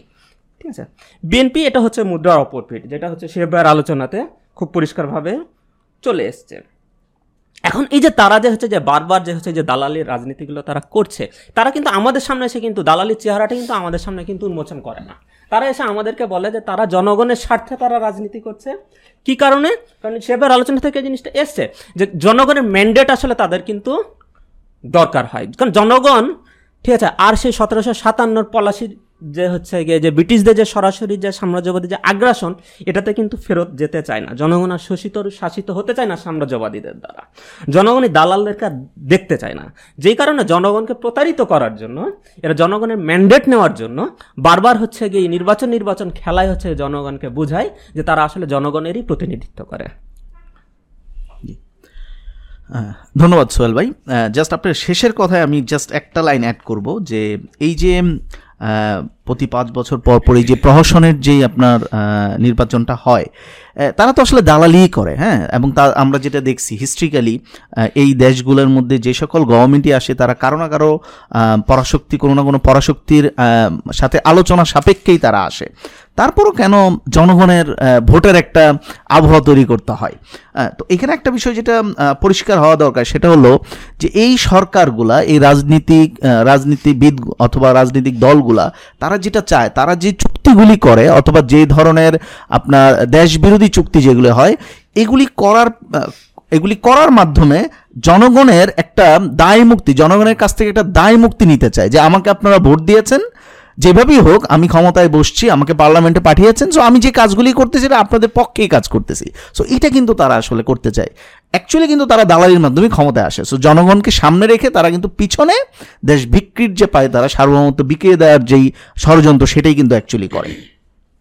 সো আমি আবার রেদন ভাইয়ের কাছে ফেরত আসব। সো আমরা যেটা দেখলাম যে রাজনৈতিক দলগুলো, উপনিবেশবাদী যে দেশগুলো আছে হ্যাঁ তাদের স্বার্থ রক্ষা করে এবং তারা তাদের দালালি করে।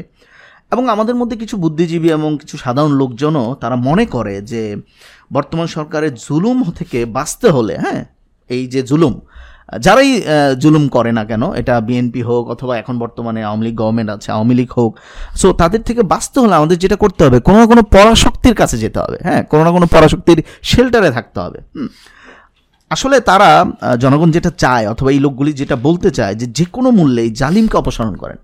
ভাই, সবাই ঐক্য- ঐক্যবদ্ধ হন, কোনো না কোনোভাবে এদেরকে সরান, তারপর দেখব কি হয়, না হয়। সো আমাদের কারও না কারও পক্ষে যেতে হবে, কোনো না কোনো পরাশক্তির আন্ডারে থাকতে হবে। এই বিষয়ে যদি আপনার বক্তব্য রাখতেন, আমাদের শ্রোতাদের উদ্দেশ্যে। জি রাদন ভাই। আতিক ভাই, আপনাকে আবারও ধন্যবাদ। আমি আমার পূর্বের যে দুজন বক্তা, সোহেল ভাই আর শিহাব ভাই, ওনাদেরকেও ধন্যবাদ জানাচ্ছি যে অনেক কিছুই আসলে ওনাদের বক্তব্যে চলে এসেছে।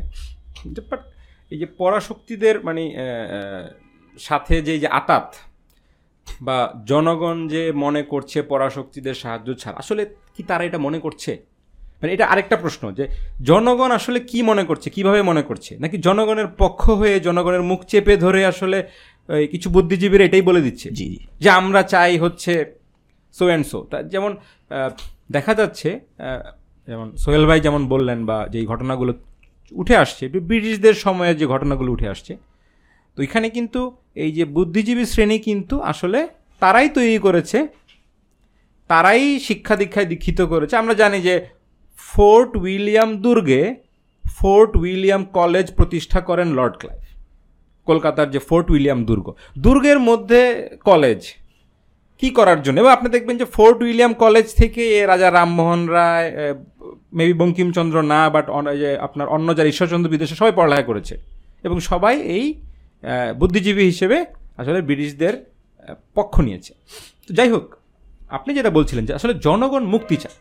জনগণ যে কোনো মূল্যে মুক্তি চায় এই শোষণ থেকে, এই শাসন থেকে, এই দুঃশাসন থেকে, এই অর্থনৈতিক নিপীড়ন থেকে, হতাশা থেকে। এইটা হচ্ছে জনগণের বিষয়। হ্যাঁ কিন্তু পরাশক্তির সাহায্য লাগবে, এইটা আসলে তাদের কথা না। এটা হচ্ছে ওই বুদ্ধিজীবী শ্রেণীদের কথা, ওই দালাল শাসকদের কথা।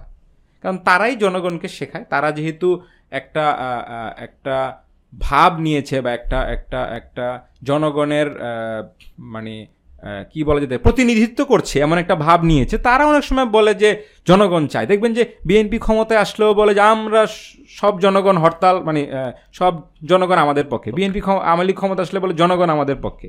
এরা যখন হরতাল লাগে তখন বলে জনগণ হরতাল সফল করেছে। আরেক পক্ষ বলে যে জনগণ হরতাল প্রত্যাখ্যান করেছে। তো সব জনগণ যদি তাদেরই হয় আসলে জনগণ কাদের? তো এই প্রশ্নটা কিন্তু থাকে। তার মানে আসলে এই দালাল গোষ্ঠী রাজনৈতিক গোষ্ঠী জনগণকে নিজেদের স্বার্থে ব্যবহার করে, জনগণকে মানে তাদের পক্ষের কথা আসলে এরকম একটা স্ট্যান্স নেয় যে এরকম একটা স্টান্টবাজি করে যে আমরা আসলে তারা আসলে তাদের কথা বলছে। তো আপনি, আমি যদি প্রশ্নটা অন্যভাবে করি, যে ঠিক আছে, পরশক্তির সাহায্য লাগবে, এটা যে বললেন, কেন? কারণ এই জুলুম থেকে অপসারণ, জুলুমটাকে অপসারণ করতে হবে। এটা একটা অ্যাডহক সলিউশন এটা একটা কি বল ইমিডিয়েট সলিউশন এই, এইভাবে তারা যখন আসলে প্রেজেন্ট করে, আমি যদি একটু পেছনে যাই যে উনিশশো ছিয়ানব্বই সালে ভারত এবং ব্রিটেনের সহযোগিতায় শেখ হাসিনা যখন ক্ষমতায় আসলেন, সে কি আসলে দাসত্বমূলক চুক্তি বা জুলুম থেকে মানুষকে রক্ষা করতে পেরেছে? নাকি সে উল্টা আরও ভারতের সাথে এই এই এই গঙ্গার পানি বন্টন চুক্তি নামে একটি আরও দাসত্বমূলক চুক্তি করেছে? তার মানে হচ্ছে মানুষ কিন্তু শোষণ থেকে রক্ষা পায়নি। এরপরে যদি আমি আবার আসি যে দুই হাজার এক সালে যখন আসলে বিএনপি এই এই এই মার্কিন সহযোগিতা নিয়ে মার্কিনীদের দালালি করে ক্ষমতায় আসলো এবং সোহেল ভাই বা শিহাব ভাই যথার্থই বললেন যে জিমি কার্টারের সাথে তাদের যে বৈঠক হয়েছিল গ্যাস দেওয়া নিয়ে, এটা যখন বিএনপি দিয়ে দিল, এটা কিন্তু হাসিনা নিজের অভিযোগ, হাসিনা নিজের বক্তব্য। তাহলে এই দালালির ফলে জনগণ কি পেল এবং আসলে এই পরাশক্তির সাহায্য নিয়ে বিএনপি ক্ষমতায় আসার পর শেখ হাসিনার জুলুম থেকে তো মানুষ রক্ষা পেল কিন্তু মানুষের প্রতি জুলুম তো বন্ধ হলো না। এরপর আমরা দেখতে পাচ্ছি দুই হাজার সাত আটের লগি বৈঠার ঘটনা। তো মানুষের উপর দিয়ে কিন্তু পিস্টন চলছেই এবং মানুষের সম্পদ লুটপাট হচ্ছে। কিন্তু এই যে পরাশক্তিগুলোরই আধিপত্য আমরা দেখতে পাচ্ছি। তাদের দালালি করছে বিভিন্ন রাজনৈতিক গোষ্ঠী দল আর পরাশক্তিগুলোর আধিপত্য আমরা দেখতে পাচ্ছি। তাহলে জনগণের মুক্তি কোথায়? তার মানে এই যে পরাশক্তির সাহায্য লাগবে, এইটা আসলে জাস্ট আমাদেরকে ধোকা দেওয়ার জন্য। এবং এই যে তারা যে যুক্তিটা দেয়, বুদ্ধিজীবী শ্রেণি, এই যে আপনার পশ্চিমাদের এবং হচ্ছে তাদের এখানকার জালিম শাসকদের পদলেহনকারী বা তাদের টাকা পয়সায় পালিত বলব আর কি আমি। এই বুদ্ধিজীবী শ্রেণি উচ্ছিষ্টভোগী খুব সুন্দর একটা শব্দ হ্যাঁ, হ্যাঁ। এটাও বলতে পারেন। উচ্ছিষ্ট ভোগী এই যে এই শ্রেণীটা যে আসলে যে যুক্তিটা দেয় যে একটা জালিমকে অপসারণ করার জন্য আমাদের পরাশক্তি। আসলে তাদের যুক্তি হচ্ছে যে দুইটা খারাপের মধ্যে এটা হচ্ছে কম খারাপ। Lesser evil from the two. তাহলে এই লেসার এভিলদের ঘটনাটা আসলে কি? আমি যদি বলি, তাহলে আপনি যদি দেখেন যে আমরা যদি এখন ধরে নিই যে আওয়ামী লীগের বিপরীতে লেসার এভিল হচ্ছে বিএনপি, তো বিএনপির বর্তমান অবস্থা কী? স্ট্যান্সটা কী? আওয়ামী লীগের দুর্নীতি দুঃশাসন নিয়ে তো আমরা অনেক কিছু শুনলাম এবং জানলাম। বিএনপির বর্তমান অবস্থা হচ্ছে, আমরা যদি দেখি যে আমির খসরু, উনি হচ্ছেন বিএনপির স্ট্যান্ডিং কমিটির একজন মেম্বার হ্যাঁ? তো এটা হচ্ছে তারা কূটনৈতিকদের কাছে যাচ্ছে, ধর্ণা দিচ্ছে এবং তার বক্তব্য হচ্ছে যে আমরা কূটনীতিকদের সাথে ক্রমাগত রুটিন মাফিক বসছি এবং তাদের সাথে বর্তমান রাজনৈতিক পরিস্থিতি এবং আমাদের নির্বাচন এগুলা নিয়ে আমাদের সাথে কথা হচ্ছে। তার মানে এখনই তাদের কাছে ধর্ণা দেওয়া বলেন, তাদের সাথে নেগোসিয়েশন করা বলেন, ওই দুই হাজার এক সালের মতো গ্যাস, তেল, পানি, বন্দর আরও কি কিছু কিছু লাগলে কোয়াড বলেন বা হোয়াট এভার এইগুলা এগুলা এগুলা, এই আলোচনা শুরু হয়ে গিয়েছে। যে আমরা ক্ষমতায় আসলে অথবা আমাদেরকে সুযোগ দিলে বা আমরা কিছু পেলে আমরা এই জিনিসগুলো দিতে থাকব অথবা হচ্ছে আমরা এই জিনিসগুলো ছাড় দিব। যেটা এটা তো আসলে ওই উপনিবেশবাদী গোষ্ঠীর হাতেই তো ক্ষমতা রয়ে গেল। উপনিবেশবাদী গোষ্ঠীর হাতেই তো আমাদের অর্থনৈতিক সম্পদগুলো আমাদের এই এই আপনার আমাদের দেশের সার্বভৌমত্বর বিষয়গুলা চলে যাবে বা রয়ে গেল, তাহলে আসলে কীভাবে লেসার এবিলটা আমাদের জন্য ভালো হয়? তার মানে যারা বলছে, তারা আসলে ওই যে তাদের উচ্ছিষ্টভোগী হয় বলেই বলছে। আর কোনো কারণ এখানে নেই। তাহলে মানুষ কি এক জালিমের হাত থেকে আরেক জালিমের হাতে, এক পরাশক্তির হাত থেকে আরেক পরাশক্তির হাতে হাত বদল হইতে থাকবে? তাহলে আসলে মানুষের মুক্তি কোথায়? তার মানে হচ্ছে এইভাবে এক আপনি লেসার এভিলকে নিয়ে এসে এক পরাশক্তির হাত থেকে তুলে আরেক পরাশক্তির হাতে তুলে দিলে আসলে এতে মানুষের লাভ কি? জনগণের লাভ কি? তার মানে লেসার এভিলের এই যুক্তি আসলে কোনোভাবেই খাটে না। এটা যারা দিচ্ছে, তারা বুঝে শুনেই দিচ্ছে, তারা আসলে তাদেরই দালালি করছে বলে এটা দিচ্ছে। আর আমি যদি এই এই যে আতাত, এই যে পরাশক্তিদের সাথে আতাত, এটা কিন্তু উঠে আসছে, এটা কিন্তু সোহেল ভাই, শিহাব ভাইয়ের আলোচনায় উঠে আসে। আমি জাস্ট আরেকটু আতাতের সাথে পয়েন্ট আউট করি। এই আতাতকারীদের, অতীতে আতাতকারীদের ফল আমি তিনটে উদাহরণ দিব, বেশি মীর জাফর উনি কৃষ্ণচন্দ্রের কথা বলেছেন ওটা তো সবাই শুনেছে, আমি মীর জাফরের কথা বলি। সে তো আতাত করেছিল, যেভাবেই হোক, সে নবাব হবে। তার অবস্থান আজকে কোথায়? ইতিহাসের আস্থা করে মানুষ মীর জাফরকে চিনে, যে নবাব সিরাজউদ্দৌলাকে চিনে না সে মীর জাফরের নাম শুনেছে এবং তাকে চিনে, বাট কী হিসেবে চিনে? তাকে মানুষ আসলে কি বলে? সো এটা থেকে বোঝা যায় যে আসলে অতীতে আতাতকারীদের কি অবস্থা হয়েছিল, লর্ড ক্লাইভ তাদের সাথে কি ব্যবহার করেছিল। একই সাথে শিয়া ভাই বেন আলীর কথা বললেন, গাদ্দাফির কথা বলেন আমি যদি তাদের আরেকটা জিনিসকে আগে এগিয়ে নিয়ে আসি, বেন আলী, গাদ্দাফি কারা? পশ্চিমাদেরকে তারা কীভাবে সহযোগিতা করেছে? তারা ওই তিউনিশিয়ার, বেন আলী এবং লিবিয়ার গাদ্দাফি ওই অঞ্চলের মুসলিম জনগোষ্ঠীকে সতেরো বছর এবং আরেকজন বিয়াল্লিশ বছর ধরে ক্ষমতা কুক্ষিগত করে রেখে মুসলিম জনগোষ্ঠীকে অপারেশন করেছে। অত্যাচার করেছে, নির্যাতন করেছে। মুসলিম জনগোষ্ঠী যখন ইসলাম দ্বারা শাসিত হতে চেয়েছে, তখন তাদেরকে তা সে কঠোর হস্তে দমন করেছে এবং এই অঞ্চলের এই লিবিয়ার তেল এবং গ্যাস সম্পদ ইতালির হাতে, ইউরোপিয়ানদের হাতে সে তুলে দিয়েছে। বেন আলী হচ্ছে তিউনিশিয়ার বিভিন্ন সম্পদ হচ্ছে আপনার ফ্রান্সের হাতে এবং ইতালির হাতে তুলে দিয়েছে, আমেরিকানদের হাতে তুলে দিয়েছে। তাদের অবস্থান ছিল, তারা যখন উৎখাত হলো, বেন আলীর সমস্ত সম্পদ, সে ভাই যথার্থই বলেছেন সে সপরিবারে সৌদি আরবে পালিয়ে গেছে কিন্তু তার ইউরোপে রাখা সমস্ত সম্পদ তারা ক্রোক করে নিয়েছে। এই হচ্ছে আতাতকারীদের সাথে তাদের উপনিবেশবাদী প্রভুদের ব্যবহার। ব্যবহার। তার মানে তাদেরও অবস্থা আসলে ভালো না এটা দেখেও হয়তো তারা না দেখার ভান করে। গাদ্দাফির অবস্থা কি? গাদ্দাফি যখন নিজে তার দেশের জনগণকে ইঁদুরের সাথে তুলনা করে নিজে যখন ময়লার পাইপে লুকিয়েছিল তখন যখন তাকে গুলি করে হত্যা করা হলো, কেউ কিন্তু তাকে রক্ষা করার জন্য এগিয়ে আসেনি। তার পশ্চিমা প্রভুরা কিন্তু এগিয়ে আসেনি। তার মানে এই আতাতকারীদের ফলাফল কখনো ভালো হয় না। তাদেরকে তারা ব্যবহার করে ব্যবহার করে যখন ব্যবহার করা শেষ, আপনার ওই আখের ছোবরার মতো সুশি নিয়ে তাদেরকে ফেলে দেওয়া হচ্ছে। তার মানে এই পরাশক্তির সাথে আতাত আসলে কোনো সমাধান হতে পারে না। আমরা হয়তো খুশি গাদ্দাফি মারা গেছে, কিন্তু আমি যদি এভাবে বলি যে বুদ্ধিজীবীরা বা যে বিএনপি বা আওয়ামী লীগের যে নেতৃবৃন্দরা করছেন, তাদের কাছে যদি কোনো সিনসিয়ার কোনো ব্যক্তি থাকেন, তারাও যদি বুঝমান কোনো ব্যক্তি থাকেন, তাদের জন্য বলছি এবং আমাদের সবার জন্য বলছি যে পরাশক্তির সাথে আতাত আসলে কোনো সমাধান নয়। বরং তাদেরকে প্রত্যাখ্যান করতে হবে যারা এই আতাত করে, তাদের দালালদেরকে প্রত্যাখ্যান করতে হবে। উপনিবেশবাদীদের প্রভুদেরকে প্রত্যাখ্যান করতে হবে। শুধু তাই না, এই উপনিবেশবাদীদের যারা দালাল আছে, এদেশীয় যে জালিম শাসক তাদেরকে শুধু না, এই জালিম শাসক তৈরির যে কারখানা, যে কারণে এই জালিম শাসকটা তৈরি হচ্ছে, এই ধর্মনিরপেক্ষ, ভোগবাদী, গণতান্ত্রিক জীবন ব্যবস্থা, এটাকে প্রত্যাখ্যান করতে হবে। কারণ না হলে এই দালাল আসতেই থাকবে আসতেই থাকবে। এই প্রত্যাখ্যান করে এক নতুন এক জীবন ব্যবস্থা নিয়ে আসতে হবে। আমি মনে করি এইটা হচ্ছে আমাদের জন্য আসলে সমাধান। ধন্যবাদ রেদন ভাই। আমি আবারও শিয়াব ভাইয়ের কাছে চলে যাব। আমরা একদম শেষের দিকে চলে আসছি। সো শিয়াব ভাই, আমরা যেটা দেখলাম যে আওয়ামী লীগকে ছেড়ে বিএনপির কাছে যাওয়া কোনো সমাধান নয়, যেটা রেদন ভাই স্পষ্টতই বলেছেন। তাছাড়া আমরা আলোচনায় আরও কিছু বিষয় দেখলাম, সেটা হলো যে আমাদের পর- পরাশক্তিগুলোর তাবেদারি বা দালালিতে আমাদের ভবিষ্যৎ আসলে অন্ধকার। সো এই যে এরকম একটা অন্ধকার ভবিষ্যতের ভবিষ্যৎকে সামনে রেখে আপনার কাছে আমার প্রশ্ন, যে আমাদের এই অন্ধকার ভবিষ্যৎকে কীভাবে আমরা আলোকিত করতে পারি বা কীভাবে আমরা আসলে মুক্তি পেতে পারি এবং ইসলাম দিয়ে শাসন করলে এই অবস্থা থেকে উত্তরণ ঘটানো যাবে। কিন্তু বর্তমান প্রেক্ষাপটে তা কতটা রিয়েলিস্টিক জি শিয়াব ভাই। ধন্যবাদ আতিক ভাই। যদিও আপনি বলছেন যে আলোচনার শেষ পর্যায়ে চলে আসছেন তো বাট আমার মনে হয় যে আমাকে একটু সময় অ্যালট করতে হবে আপনার আলোচনাটাকে। সম্পূর্ণ করতে পারি আর কি। জি। তো আজকে যেহেতু আমাদের দেশের সার্বভৌমত্ব হুমকির সম্মুখীন এবং জনগণ এই হাসিনা সরকারের অত্যাচার এবং জুলুম থেকে মুক্তি চায় তো এটা এখন গুরুত্বপূর্ণ যে হচ্ছে আমরা এই ধর্মনিরপেক্ষ গণতান্ত্রিক ব্যবস্থার যে প্রকৃত চেহারা, এইটা হচ্ছে উন্মোচন করে দিব। এবং মুক্তির যে একটা রিয়েল পথ, প্রকৃত পথ, এটা সম্পর্কে সবাই একমত হব। তো এই যে পশ্চিমা বিশ্ব তাদের যে দেশগুলো আছে, তারা কিন্তু তাদের সমস্যার সমাধান করার জন্যে, তাদের জনগণের নিরাপত্তা নিশ্চিত করার জন্যে, তাদের সার্বভৌমত্ব রক্ষা করার জন্যে মানে ধর্মনিরপেক্ষ পুঁজিবাদকে তাদের চিন্তার ভিত্তি হিসেবে গ্রহণ করেছে। এবং এটার উপরে তারা কিন্তু ঐক্যবদ্ধ আছে।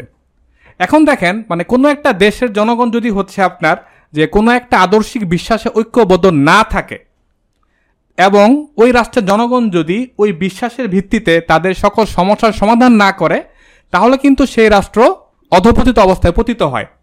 এবং তখনই কিন্তু হচ্ছে আপনার অন্য আরেকটি আইডিওলজিক্যাল স্টেট সেই রাষ্ট্রের অভ্যন্তরীণ বিষয়ে হস্তক্ষেপ করার সুযোগ পায় এবং সেই দেশের সার্বভৌমত্বকে হুমকির সম্মুখীন করে তোলে।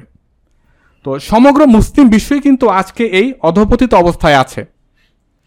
এই দালাল শাসক গোষ্ঠীর সহায়তায় তাদের ভূখণ্ডগুলোও কিন্তু হচ্ছে আপনার এই কাবে কাফের উপনিবেশবাদীদের স্বার্থ, এর জন্য ব্যবহৃত হচ্ছে এবং তাদের সার্বভৌমত্ব জিম্ম হয়ে পড়েছে। বাংলাদেশ বা আমাদের দেশ এটাও কিন্তু এটার ব্যতিক্রম নয়। সুতরাং কেবল আমাদের বিশ্বাসের জায়গায় যে আমরা হচ্ছে যে নামাজ আদায় করতেছি, রোজা রাখতেছি রমজান মাসে অ্যাটলিস্ট জুমার নামাজ পড়ার চেষ্টা করতেছি। ওকে তো এই জায়গাগুলোর মধ্যেই কিন্তু ইসলামের যে আকিদা, ইসলামের যে বিশ্বাস, এটাকে সীমাবদ্ধ রাখলে হবে না। বরং আমাদের রাষ্ট্রের যে প্রত্যেকটা বিষয়, এটার মধ্যে কিন্তু আমাদের আকিদার, আমাদের বিশ্বাসের প্রতিফলন থাকতে হবে। অর্থাৎ যে আমাদের জীবনের যে বিষয়াদিগুলো আছে, তার মধ্যে হইতে পারে সরকার ব্যবস্থা, প্রশাসন বা শাসন বা এই যে কর্তৃত্ব, এগুলোর ভিত্তি হিসেবেও কিন্তু ইসলামকে নিতে হবে। তো কেন? এর উত্তর কি? এর উত্তর আল্লাহ সুমতাল্লাহ কিন্তু পবিত্র কোরআনের সুরা আল কাবুতের একচল্লিশ নম্বর সুস্পষ্টভাবে আমাদেরকে বলে দিয়েছেন। তাল্লা সুমতাল এইভাবে বলতেছেন যে যারা আল্লাহকে ছেড়ে অন্যকে অভিভাবক রূপে গ্রহণ করে, তাদের দৃষ্টান্ত ওই মাক্রসার ন্যায় যে একটি ঘর বানিয়েছে। এবং আমরা সকল এবং নিঃসন্দেহে সব ঘরের মধ্যে মাক্রসার ঘরই অধিক দুর্বল। তো আমরা সবাই সমাধান চাই, কিন্তু আমরা এখন সমাধান খুঁজতেছি আল্লাহ সুমতাল্লাহ যা বলছেন এটাকে সম্পূর্ণরূপে বাদ রেখে। তাহলে আমরা যে সমাধানের দিকে যাব, সেই সমাধান কিসের মতো হবে? এই মাক্রসার ঘরের মতোই কিন্তু হবে, যেটা আসলে আমাদের জন্য কোনো সমাধান নিয়ে আসবে না। এখন দেখেন, আমাদেরকে কিন্তু এই উপনিবেশবাদী যে ব্যবস্থাটা আছে, এটাকে কিন্তু বাদ দিয়ে আমাদের যে বিশ্বাস, আমাদের যে আকিদা, এটার ভিত্তিতে একটা রাষ্ট্র প্রতিষ্ঠা করতে হবে। তো যেই রাষ্ট্রের নাম হবে আপনার কি? খিলাফত রাষ্ট্র। তো খিলাফত রাষ্ট্র আপনার রাষ্ট্র পরিচালনার জন্য কখনো হচ্ছে এই গণতন্ত্রকে গ্রহণ করবে না। কিংবা ইসলামী শাসনতন্ত্রের যে কাঠামো, এটার মধ্যে কিন্তু হচ্ছে আপনার গণতন্ত্রের অনুকরণে কোনো মন্ত্রী পরিষদ এটাও থাকবে না। কেন? কারণ এটা আমাদের বিশ্বাসের সাথে সাংঘর্ষিক বা আমাদের বিশ্বাস থেকে এটা আসে নাই। ঠিক একইভাবে জাতীয়তাবাদ, সাম্রাজ্যবাদ, রাজাতান্ত্রিক বা রাজতান্ত্রিক, প্রজাতান্ত্রিক কোনো মতবাদও কিন্তু আমাদের রাষ্ট্রের মধ্যে, ইসলামী রাষ্ট্রের মধ্যে কোনো গ্রহণযোগ্যতা পাবে না। কেন? কারণ হচ্ছে এগুলো কোনোটাই আমাদের আকিদা থেকে আসে নাই। তো এখন দেখেন যে আমরা রাসল্লাহ সাল্লাম কি বলছেন? উনি আপনার বলছেন যে আমাদের যে আকিদার সার্বক্ষণিক উপস্থিতি, এটা আমাদের রাষ্ট্রের মধ্যে সবসময় কিন্তু রাখতে হবে। এবং এটা এনশিওর করা দায়িত্ব কার? আমাদের জনগণের। তো এটা জনগণের কর্তব্য যে তারা কি করবে? তার জীবনে সকল ক্ষেত্রে ইসলাম তারা পালন করতে পারে। এজন্যে আপনার কি করা? একটা স্পেসিফিক দায়িত্ব পালন করা। যদি না থাকে, তাহলে তার কিছু কাজ করতে হবে এবং যদি থাকে, তাহলে কিন্তু তার কিছু দায়িত্ব পালন করতে হবে। তো যদি হচ্ছে আপনার ইসলামী রাষ্ট্র বাস্তবিত অবস্থায় থাকে, তাহলে আপনার জনগণ কি করতে পারবে? সে তার শাসককে অ্যাকাউন্ট করতে পারবে। সে আপনার ইসলাম বিরোধী কোনো চুক্তি করতে পারল কি পারল বা করবে কি করবে না, করতে পারবে কি পারবে না। এখন কিন্তু আমরা শুধু একটা নিউজ প্রেস রিলিজ পাই, যে হচ্ছে সরকার আমেরিকার সাথে, ইন্ডিয়ার সাথে, ব্রিটেনের সাথে একটা চুক্তি করেছে। তারা আমাকে নোটিফাই করে। অবহিত করে মাত্র। আমাদের কিন্তু কোনো সে এখানের মধ্যে থাকে না বা তারা চায়ও না। কিন্তু খলিফা কিন্তু তার প্রত্যেকটা কাজের জবাবদিহিতা জনগণের সামনে তাকে দিতে হবে।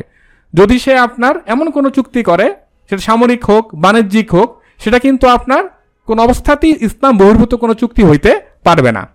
তো এই জনগণের বিষয়াদি পরিচালনার ক্ষেত্রে, তার মানে হচ্ছে আপনার যে মানব রচিত যে ব্যবস্থা, এটা কিন্তু কোনো ধরনের কি নাই, গ্রহণযোগ্যতা নাই। এবং হচ্ছে আপনার সরকার বা শাসকও কিন্তু জনগণকে এই মানব রচিত কোনো বিধান পালন করার জন্যে তার উপরে বাধ্যবাধকতা আরোপ করতে পারবে না। এই কারণে কিন্তু হচ্ছে আমাদের নির্দিষ্ট সময় পর পর আমরা যে একটা নির্বাচনী রঙ্গভূমি দেখি, একটা সার্টেন টাইম পর পর, এটাও কিন্তু ইসলাম সমাজের মধ্যে থাকবে না। এবং আমরা জানি এই নির্বাচনকে কেন্দ্র করে সমাজের মধ্যে কি পরিমাণ দুর্নীতি তৈরি হয়। এবং হচ্ছে আপনার সমাজের মধ্যে কি পরিমাণ হচ্ছে তাদের মূল্যবোধের অধপতন নেমে আসে।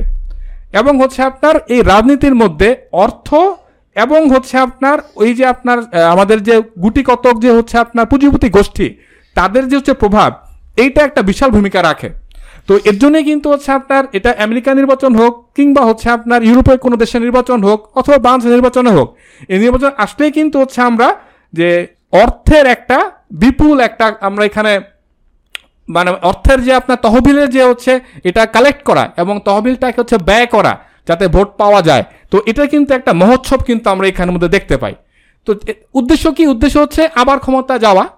আর যদি বাই চান্স ক্ষমতা যেতে না পারা যায়, তাহলে যত বেশি সম্পদ, সম্পদটাকে কি করে ফেলা? আহরণ করে ফেলা বা কুক্ষিগত করে ফেলা, যাতে সামনের পাঁচ বছর আবার সময়টা পার করে দেওয়া যায়। তো ওই দিন রেদম ভাই বলতেছিলেন যে, সিকিমের রাজা নাকি হচ্ছে আপনার তার দেশ ভারতের কাছে বিক্রি করে দিছিল। যাতে কেন কারণ কি সে জনগণের দায়িত্ব নিতে আর রাজি না? তো সে ওইটা বিক্রি, দেশ বিক্রি করে দিয়ে যে অর্থ যে পাইছে, এটা দিয়ে সে আরেক দেশে আরামে থাকতেছে। তো এখন আমরা কি দেখি? যে হচ্ছে আমাদের সরকারের অনেক পুত্র, কন্যা, তারা কিন্তু কোথায় থাকে? তারা একটু বিদেশে অবস্থান করতেছে। এটা আপনার যারা হচ্ছে বিরোধী দল, তাদের সন্তানদের ক্ষেত্রে দেখতে পাই এবং কি সরকারে যারা থাকে তাদের ক্ষেত্রে আমরা দেখতে পাই। কারণ আমার দেশে তো আপনার আবহাওয়ার সমস্যা, বাতাসের সমস্যা, পানিতে সমস্যা, তাই না? পড়াশোনা মান ভালো না। এই জন্য আমরা দেখি কি, তারা কিন্তু সেখানেই বসবাস করে।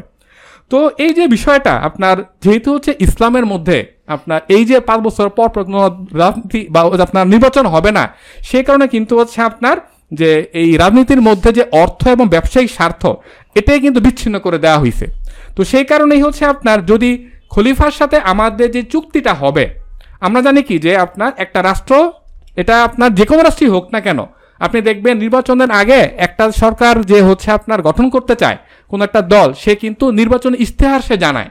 জনগণকে বলে, তোমরা আমাকে ভোট দাও, ভোট দিলে তোমাদের জন্য আমি এই এই কাজ করব। এবং জনগণ এই বিষয়ে তাদের উপর আস্থা রাখে, তাদেরকে ভোট দিয়ে ক্ষমতায় পাঠায়। এটা নর্মালি হওয়ার কথা আর কি। এটা আপনার আমরা শুনি যে এরকমই হয়। বাট বাস্তবতা যদিও আমাদের দেশগুলোর ক্ষেত্রে ভিন্ন। তো এখন তারা কি করে? তারা হচ্ছে আপনার ক্ষমতায় যায় এবং হচ্ছে আপনার জনগণ হয়তো তাদের কাছ থেকে কিছুই পায় না। তো আপনার মনে করে দেখেন, এই যে তারা ক্ষমতায় গেল এবং তাদের কাছ থেকে যে হচ্ছে আপনার যেই কথা দিয়ে তারা ক্ষমতায় গেছিল, যদি তারা এটা পালন না করে বা এর ব্যত্যয় ঘটায় তাহলে নিয়ম অনুযায়ী কী করার কথা? তাকে শাসন ক্ষমতা থেকে টেনে হিস্ট্রে নামানোর কথা। কিন্তু আমরা তো জানি, একবার ক্ষমতায় বসতে পারলে তারা তো আর ক্ষমতা থেকে কোনোভাবেই নামে না। এবং তাদের যে ব্যর্থতা, এই যে আপনার লোডশেডিং দিতে লোডশেডিং আসতেছে, আমরা বিদ্যুৎ পাচ্ছি না, আমরা সার পাচ্ছি না, আমরা হচ্ছে জ্বালানি তেল পাচ্ছি না দ্রব্যমূল্য বেড়ে যাচ্ছে, উচ্চ মূল্যের কারণে হচ্ছে আমরা এখন জীবন ধারণ করতে কষ্টের মধ্যে পড়ে যাচ্ছি, এরা কেউ কিন্তু দায় নিতে রাজি না। তো এখন আপনার খলিফা থাকলে কি হইতো? খলিফা থাকলে কিন্তু তাকে আমরা জবাবদিহি করতে পারতাম তার বিরুদ্ধে মামলা করতে পারতাম এবং কর্তব্যে অবহেলার দরুন তাকে ক্ষমতা থেকে অপসারণ করতে পারতাম। কিন্তু আজকে এই সরকার যারা আছে তারা সার্বভৌমত্বকে বিকিয়ে দিলে দেশ বিক্রি করে দিলেও তাদেরকে জবাবদিহিতা করার কোনো সুযোগ কিন্তু আমাদের নাই। তো সুলাবিন বিন মালিক একটা উদাহরণ আমি এখানে দিব যে ইসলামী বিশ্বে বা মুসলিম রাষ্ট্রে এর আগে কীভাবে হচ্ছে শাসককে জবাবদিহি করা হয়েছে তো সুলাবিন মালিক তার শিবিরে একজন আরব বেদুইন প্রবেশ করেছিল এবং তাকে বলেছিল, হে আমিরুল মুমিনিন, এমন সব ব্যক্তি দ্বারা আপনি পরিবেষ্টিত হয়ে আছেন যারা আখিরাতের বিনিময়ে দুনিয়াকে ক্রয় করেছে এবং তাদের রবের ক্রোধের বিনিময়ে আপনার সন্তুষ্টি কিনেছে। তারা আল্লাহর চেয়ে আপনাকে বেশি ভয় করে। তারা তাদের আখিরাতকে ধ্বংস করেছে ও দুনিয়াকে সাজিয়েছে এবং তারা আখিরাতের সাথে যুদ্ধ ঘোষণা করেছে এবং দুনিয়ার সাথে শান্তি স্থাপন করেছে। সুতরাং আল্লাহ আপনার উপর যে দায়িত্ব অর্পণ করেছেন, তা দিয়ে তাদের উপর বিশ্বাস স্থাপন করবেন না। কারণ তারা বিশ্বাসের অমর্যাদা করবে এবং উম্মাকে অধপতিত না করে থামবে না। এর কারণ হলো, তাদের অপরাধের জন্য আপনি দায়ী এবং তারা আপনার অপরাধের জন্য দায়ী নয়। সুতরাং আপনার নিজের আখিরা ধ্বংস করে তাদের দুনিয়াকে সুন্দর বানাবেন না। কারণ মানুষের মধ্যে হতে সেই ব্যক্তি সবচেয়ে অন্যায় কাজ করে, যে অপরের দুনিয়ার জন্য নিজের আখিরাতকে বিক্রি করে দেয়। সুলাইমান উত্তরে বলেছিলেন, তোমাকে আমি বলতে চাই যে তুমি তোমার জমানকে মুক্ত করে দিয়েছ এবং তোমার জমান তোমার তলোয়ারের চেয়ে অধিক ধারালো। তো এইভাবে কিন্তু আপনার খিলাফত রাষ্ট্রে একজন শাসককে জবাবদিহি করা হয়েছিল। কিন্তু এর বিপরীতে ধর্মনিরপেক্ষ রাজনৈতিক ব্যবস্থায় যেখানে ক্ষমতাশালী এবং বিত্তবানদের জন্য বিচার ব্যবস্থা বা ন্যায় বিচার সম্পূর্ণ অন্ধ। কেন? কারণ হালেদ খালেদা হাসিনা, খালেদার যে শাসক গোষ্ঠী, তাদের যে বিশ্বাসঘাতকতা, এটার জন্য তাদের সংবিধানের মধ্যে দায় মুক্তি দেয়া আছে। তার মানে কি? তাদেরকে এই বিষয়ে প্রশ্ন করা যাবে না।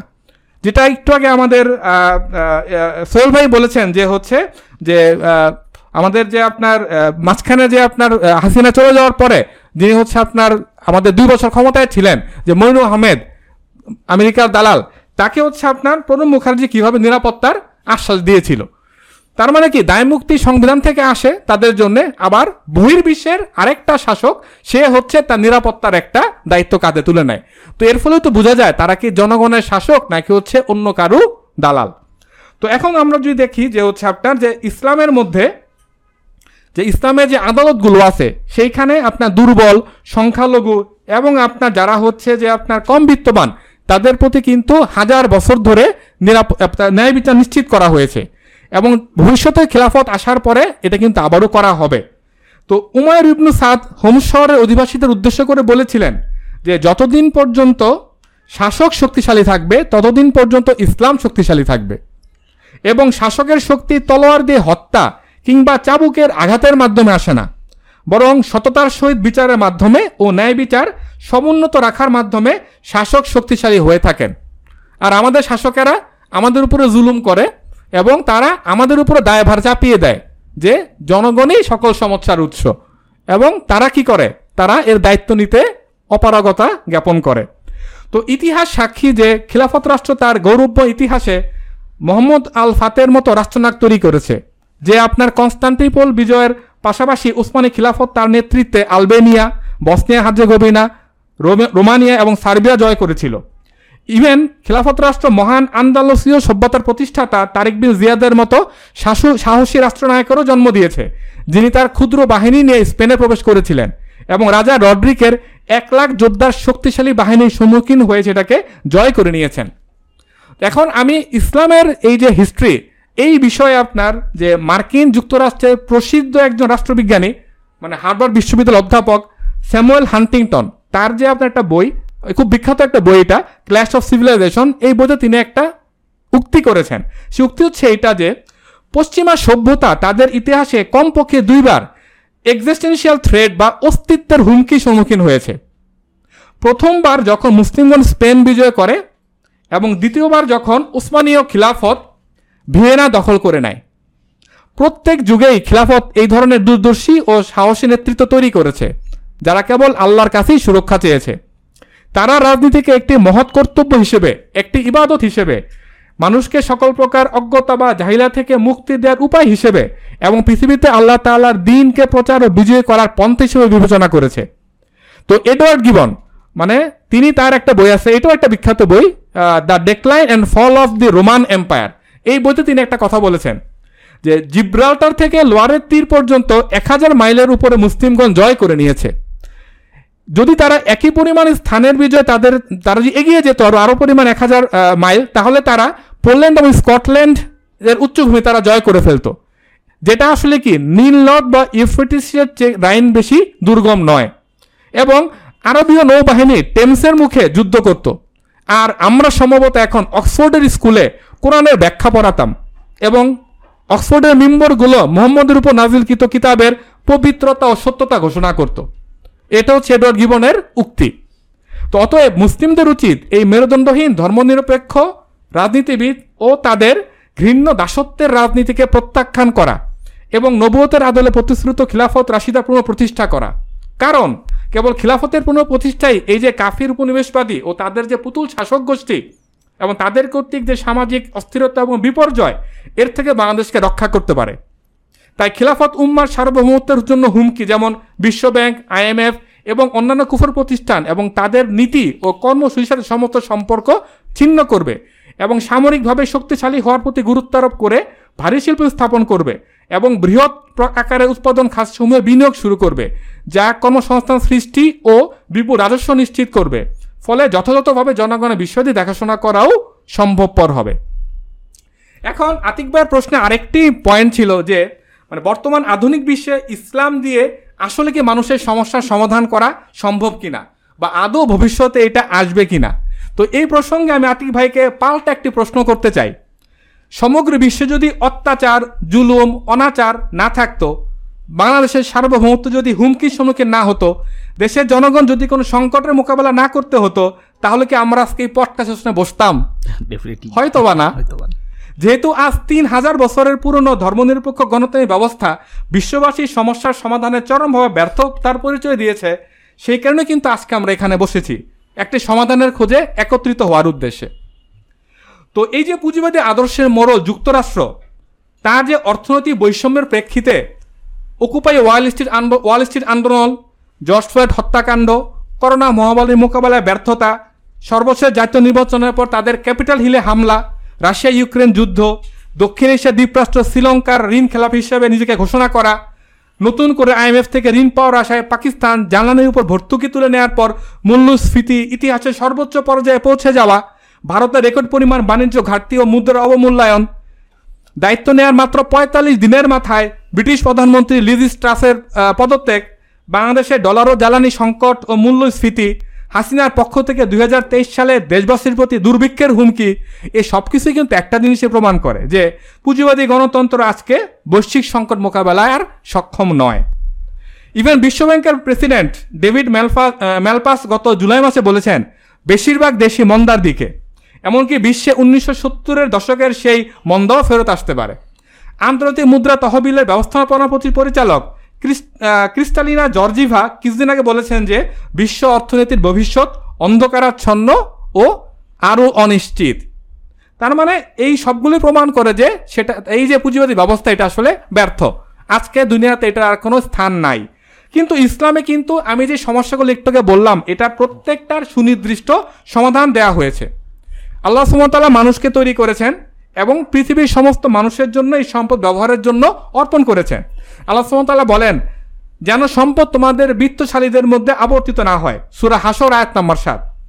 তো আল্লাহর এই একটা আদেশের কারণে কিন্তু কখনোই এই পুঁজিবাদী ব্যবস্থার মতো গুটি কয়েক পুঁজিবাদী শ্রেণির হাতে সম্পদ পুঞ্জীভূত হবে না এবং সম্পদে বৈষম্য সৃষ্টি হবে না এবং আমেরিকার মতো অকুপাই ওয়াল স্ট্রিট আন্দোলনও করা লাগবে না। ইসলাম খিলাফত সরকারকে ইচ্ছামতো টাকা ছাপানোর অনুমোদন দেয় না। খিলাফত রাষ্ট্রের দ্রব্যমূল্য নিয়ন্ত্রণ বা স্থিতিশীল রাখা কোনো নির্বাচনী প্রতিশ্রুতি না। বরং এটা খলিফার ফরজ দায়িত্ব। ইসলাম টাকা ছাপানোর সুনির্দিষ্ট ও অপরিবর্তনীয় নিয়ম প্রদান করেছে, আর তা হলো স্বর্ণ ও রৌপ্য ভিত্তিক মুদ্রা ব্যবস্থা ফলে সরকারের হাতে প্রতি বছর বছর মনিটারি পলিসির নামে মুদ্রা সরবরাহ নিয়ন্ত্রণ করার হাতিয়ার নাই। যেহেতু স্বর্ণ ও রূপার উভয়েরই নিজস্ব মূল্য আছে ইন্টেন্সিভ ভ্যালু আছে সেই কারণে সরকার কিন্তু চাইলেই মুদ্রা সরবরাহ করতে পারে না। তাই স্বর্ণভিত্তিক মুদ্রানীতিতে মূল্যস্ফীতি হবে না বা মুদ্রাস্ফীতি হবে না। তো ইসলাম মানুষের চাহিদাগুলোকে সমষ্টিভাবে না দেখে প্রত্যেক ব্যক্তির চাহিদাকে স্বতন্ত্রভাবে বিচার করে। এই জন্য স্বতন্ত্রভাবে প্রত্যেক ব্যক্তির মৌলিক চাহিদা পূরণ না করে সামগ্রিকভাবে পুরো সমাজের জীবনযাত্রা মাল বৃদ্ধি করা বা জিডিপি বৃদ্ধি করা, এটা ইসলামের রাষ্ট্রের উদ্দেশ্য না। যেটা আমরা প্রায়ই শুনি, বর্তমান সরকারও কিন্তু আপনার গর্ব করে যে আমাদের জিডিপি ছয় পার্সেন্ট সাত পার্সেন্টের উপরে এখন। তো সহজভাবে কি বলে? সহজভাবে বলা যায় যে ইসলাম সাড়ে চার কোটি যুবককে বেকার রেখে শিল্পভিত্তিক অর্থনীতি তৈরির মাধ্যমে কর্মসংস্থানের ব্যবস্থা না করে পৃথিবীর সবচেয়ে দামি মেট্রো রেল বানাবে না। রসদাল্লাম বলেছেন, মানুষ তিনটি বিষয়ে শরিক, পানি, বিস্তীর্ণ চারণভূমি ও আগুন। অতএব তেল, গ্যাসের মতো গণমালিকানাধীন সম্পদ সাম্রাজ্যবাদী প্রতিষ্ঠানের হাতে তুলে দেওয়া হবে না। বরং এগুলো জনগণের কাছে বিনামূল্যে পৌঁছে দেওয়ার ব্যবস্থা করা হবে। হয়তো নামে মাত্র কিছু চার্জ নেওয়া হবে ব্যবস্থাপনার জন্য উত্তোলনে খরচ হিসেবে। যারা এটাও দিতে পারবে না, তাদেরকে এটা ফ্রি দেওয়া হবে।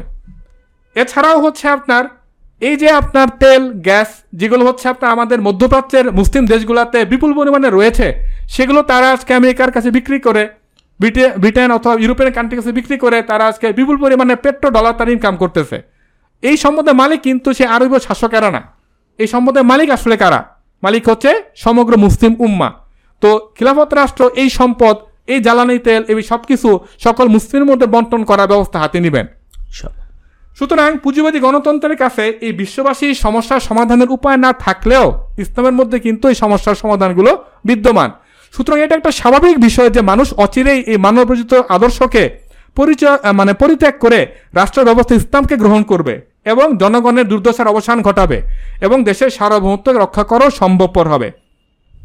তো Turkish American scholar Zeyno Baran তার ওয়ার অফ থটে একটা উক্তি করেছেন যে কয়েক বছর আগে, তাদের কথা এটা, সে কিন্তু ইসলাম বিদ্বেষী। সে সহজে আপনার ইসলামের আপনার সাধারণত সমালোচনাই করে আর কি তো সে বলতেছে যে, কয়েক বছর আগ পর্যন্ত বেশিরভাগ ইসলামী দল একটি নতুন খিলাফত প্রতিষ্ঠার ধারণাকে অবাস্তব লক্ষ্য মনে করত। এখন ক্রমবর্ধমান সংখ্যক মানুষ এটিকে গুরুতর উদ্দেশ্য হিসেবে বিবেচনা করে। অতএব খিলাফত পুনঃপ্রতিষ্ঠা হচ্ছে এমন একটা চিন্তা যার সময় আসন্ন, যেটার সময় আসলে চলে আসছে। তো এই বিষয়ে প্যাট্রিক বোকানান, তিনি বলছেন যে, ইসলাম দুই শতাব্দীর পরাজয় অটোমানি সাম্রাজ্যের অপমান এবং আতারতুক কর্তৃক খিলাফত বিলুপ্তির পরও বেঁচে আছে। এটি প্রজন্মের পর প্রজন্ম ধরে পশ্চিমা দুঃশাসন সহ্য করেছে। এটি মিশর, ইরাক, লিবিয়া, ইথিওপিয়া এবং ইরানে পশ্চিমাপন্থী রাজন্যবর্গকে স্থায়িত্বের দিক দিয়ে ছাড়িয়ে গেছে। ইসলাম সহজেই কমিউনিজমকে প্রতিহত করেছে। উনিশশো সাতষট্টি সালে নাসেরবাদের পরাজয় থেকে রক্ষা পেয়েছে এবং আরাফাত বা সাদ্দামের জাতীয়তাবাদের চেয়ে অধিক স্থায়ী হিসেবে প্রমাণিত হয়েছে। এখন এটি বিশ্বের সর্বশেষ পরাশক্তিকে প্রতিহত করছে। ইসলামী শাসনের ধারণা যদি ইসলামী জনগণ, জনগণের মধ্যে প্রথিত হয়, তবে পৃথিবীর সেরা সেনাবাহিনীও কি, কীভাবে তাকে থামাতে পারে? এটা তাদেরই কথা। অতএব হে শ্রোতাবৃন্দ, আপনারা আপনাদের চারপাশে তাকান। আপনারা কি মুসলিমদের বেদনা ও যন্ত্রণা দেখতে অনুভব করতে পারছেন না? কিংবা আপনারা অন্যান্য দেশের দিকে তাকান। আপনারা কি উইঘুর, ফিলিস্তিনের মায়ানমারের ভারতের মুসলিম নারী ও শিশুদের আত্মনাদ শুনতে পাচ্ছেন না? এই উম্মা যে মর্মবেদনার মধ্য দিয়ে যাচ্ছে, তাকে আপনারা অনুভব করবেন না? তা আর কতকাল আমাদের হৃদয় এই যন্ত্রণা সহ্য করতে পারবে? তাই আপনাদের কাছে এই প্রশ্ন রেখে আমি আমার বক্তব্য শেষ করতে চাই।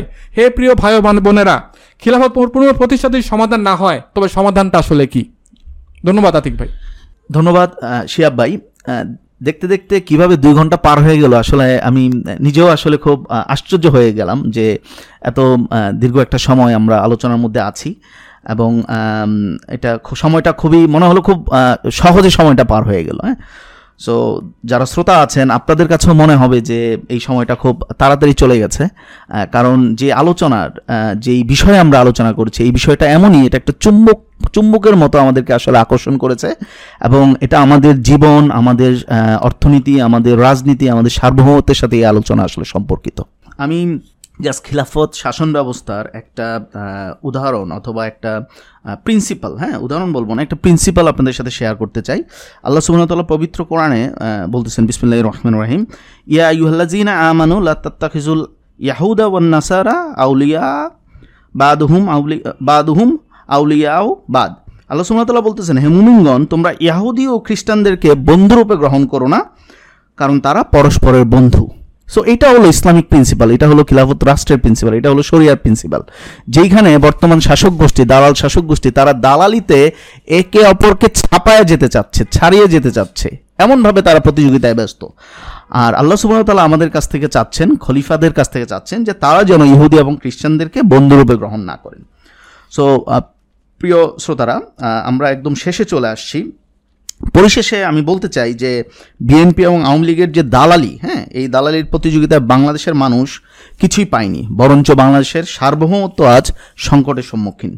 আমাদের ভুলে গেলে চলবে না, ইতিহাস সাক্ষী, জনগণের শক্তি এবং ক্ষমতার অধিকারী ব্যক্তিবর্গের সাহায্য এ দুয়ে মিলে এই ধরনের জালিম শাসক ও শাসন ব্যবস্থা থেকে আমরা মুক্ত হয়েছি। আওয়ামী লীগকে ছেড়ে বিএনপির কাছে সমাধান খোঁজা হবে, একই ভুল বারবার করা। রাসুল ইসলাম বলেন, মুমিনরা কখনো একই গর্তে দুইবার ধ্বংসিত হয় না। তার মানে হলো একই ভুল বারবার করে না। সো আমরা কিন্তু এই ভুলটা গত চল্লিশ বছর, তিরিশ বছর যাবৎ আমরা কিন্তু করে আসতেছি। যদি একানব্বই থেকে ধরি ধরি, একদম এই পর্যন্ত আমরা কিন্তু এটাই পুনরাবৃত্তি করতেছি। সো আপনাদের কাছে আমার আহ্বান থাকবে রাসুল সাল্লাহ ইসলামের এই হাদিসের আলোকে আপনারা যেন আপনারা যেন আপনাদের কার্যবলী অথবা কর্মপন্থা ঠিক করেন যে মুমিনরা একই ভুল বারবার বারবার করবে না। এই দালাল গোষ্ঠীকে প্রত্যাখ্যান করার সাথে সাথে প্রত্যাখ্যান করতে হবে পুঁজিবাদী, ধর্মনিরপেক্ষ শাসন ব্যবস্থাকে। কারণ এই শাসন ব্যবস্থা এই সকল দালাল তৈরি করে। আমাদেরকে আমাদের বিশ্বাসপ্রসূত শাসন ব্যবস্থা, খিলাফত ব্যবস্থাকে ফেরত আনতে হবে। খিলাফত ব্যবস্থায় খলিফাকে নির্বাচিত করা অথবা নির্বাচন করা, এটা একটা অত্যাবশ্যকীয় দায়িত্ব। বর্তমানের মতো লোক দেখানো এবং এটা একটা প্রহসনের নির্বাচনের দিকে আসলে কখনোই যায় না। এটা একটা অত্যাবশ্যকীয় দায়িত্ব, ফরজ দায়িত্ব। আমাদের মনে রাখতে হবে, আল্লাহ সুমানতাল্লাহ কর্তৃক মনোনীত দিন ইসলাম ও তার শাসন ব্যবস্থা নবুয়তের আদলে খেলাফত পুনঃপ্রতিষ্ঠা প্রতিষ্ঠার মাধ্যমে আল্লাহর সার্বভৌমত্ব প্রতিষ্ঠা হবে ইনশাল্লাহ আল্লাহ সুমানতাল্লাহ সুরা মাইদার তিন নং আয়াতে বলেন বিসমুল্লাহ রহমান রাহিম আলিয়াম আকমাল তুলাকুম দিন আকুম ও আত্মাম তো আলাইকুম নিয়ামাতি অরদি রদি তুলাকুমুল ইসলামা দিনা। আল্লাহ সুমতাল্লাহ বলেন, আজ তোমাদের জন্য তোমাদের দিনকে পূর্ণাঙ্গ করলাম, তোমাদের প্রতি আমার অনুগ্রহ সম্পন্ন করলাম এবং ইসলামকে তোমাদের দিন হিসাবে মনোনীত করলাম, একমাত্র দিন হিসাবে মনোনীত করলাম। সো আমরা অবশ্যই আমাদের দিনের দিকে ফেরত আসতে হবে এবং সেই খিলাফত ব্যবস্থার দিকে ফেরত আসতে হবে। যদি আমরা আমাদের এই সার্বভৌমত্ব, সংকটাপূর্ণ সার্বভৌমত্ব থেকে যদি আমরা বাঁচতে চাই, এই অন্ধকারাচ্ছন্ন ভবিষ্যৎ থেকে যদি আমরা আলোর পথে আসতে চাই। সো আজকে এই পর্যন্তই। আপনাদের সবাইকে আমাদের এই পডকাস্টে শোনার জন্য ধন্যবাদ এবং আপনারা জানাবেন আর কি কি বিষয় আপনারা শুনতে চান। আমরা ওই বিষয়গুলি নিয়ে আপনাদের সামনে হাজির হব এবং আজকে যারা আমাদের এখানে আলোচক ছিলেন আপনাদের সবাইকে ধন্যবাদ শিয়াব ভাইকে ধন্যবাদ সোহেল ভাইকে ধন্যবাদ এবং রেদওয়ান ভাইকে ধন্যবাদ। আপনাকেও ধন্যবাদ। জি ধন্যবাদ। তো আপনারা শ্রোতারা অবশ্যই আমাদেরকে জানাবেন আপনাদের বিভিন্ন বিষয়াদির উপর। আপনারা কমেন্টস করবেন হ্যাঁ কোন বিষয়গুলি কীভাবে শুনতে চান এবং আরও যে সকল এই ধরনের হট ইস্যু বলব হ্যাঁ রিয়েলিস্টিক ইস্যু অ্যান্ড রিজনেবল যে ইস্যুসগুলো আছে এগুলি নিয়ে আমরা কথা বলব ইনশাল্লাহ সামনেতে সামনে। সো আল্লাহ সুমতাল্লাহ আমাদেরকে আজকের এই পডকাস্ট শোনার এবং বোঝার তৌফিক দান করুক এবং এই অনুযায়ী আমল করার তৌফিক দান করুক। ওমা তৌফিকুল্লাহ বিল্লাহ। আসসালামু আলাইকুম রহমতুল্লাহ। ওয়ালাইকুম আসসালাম। রহমতুল্লাহ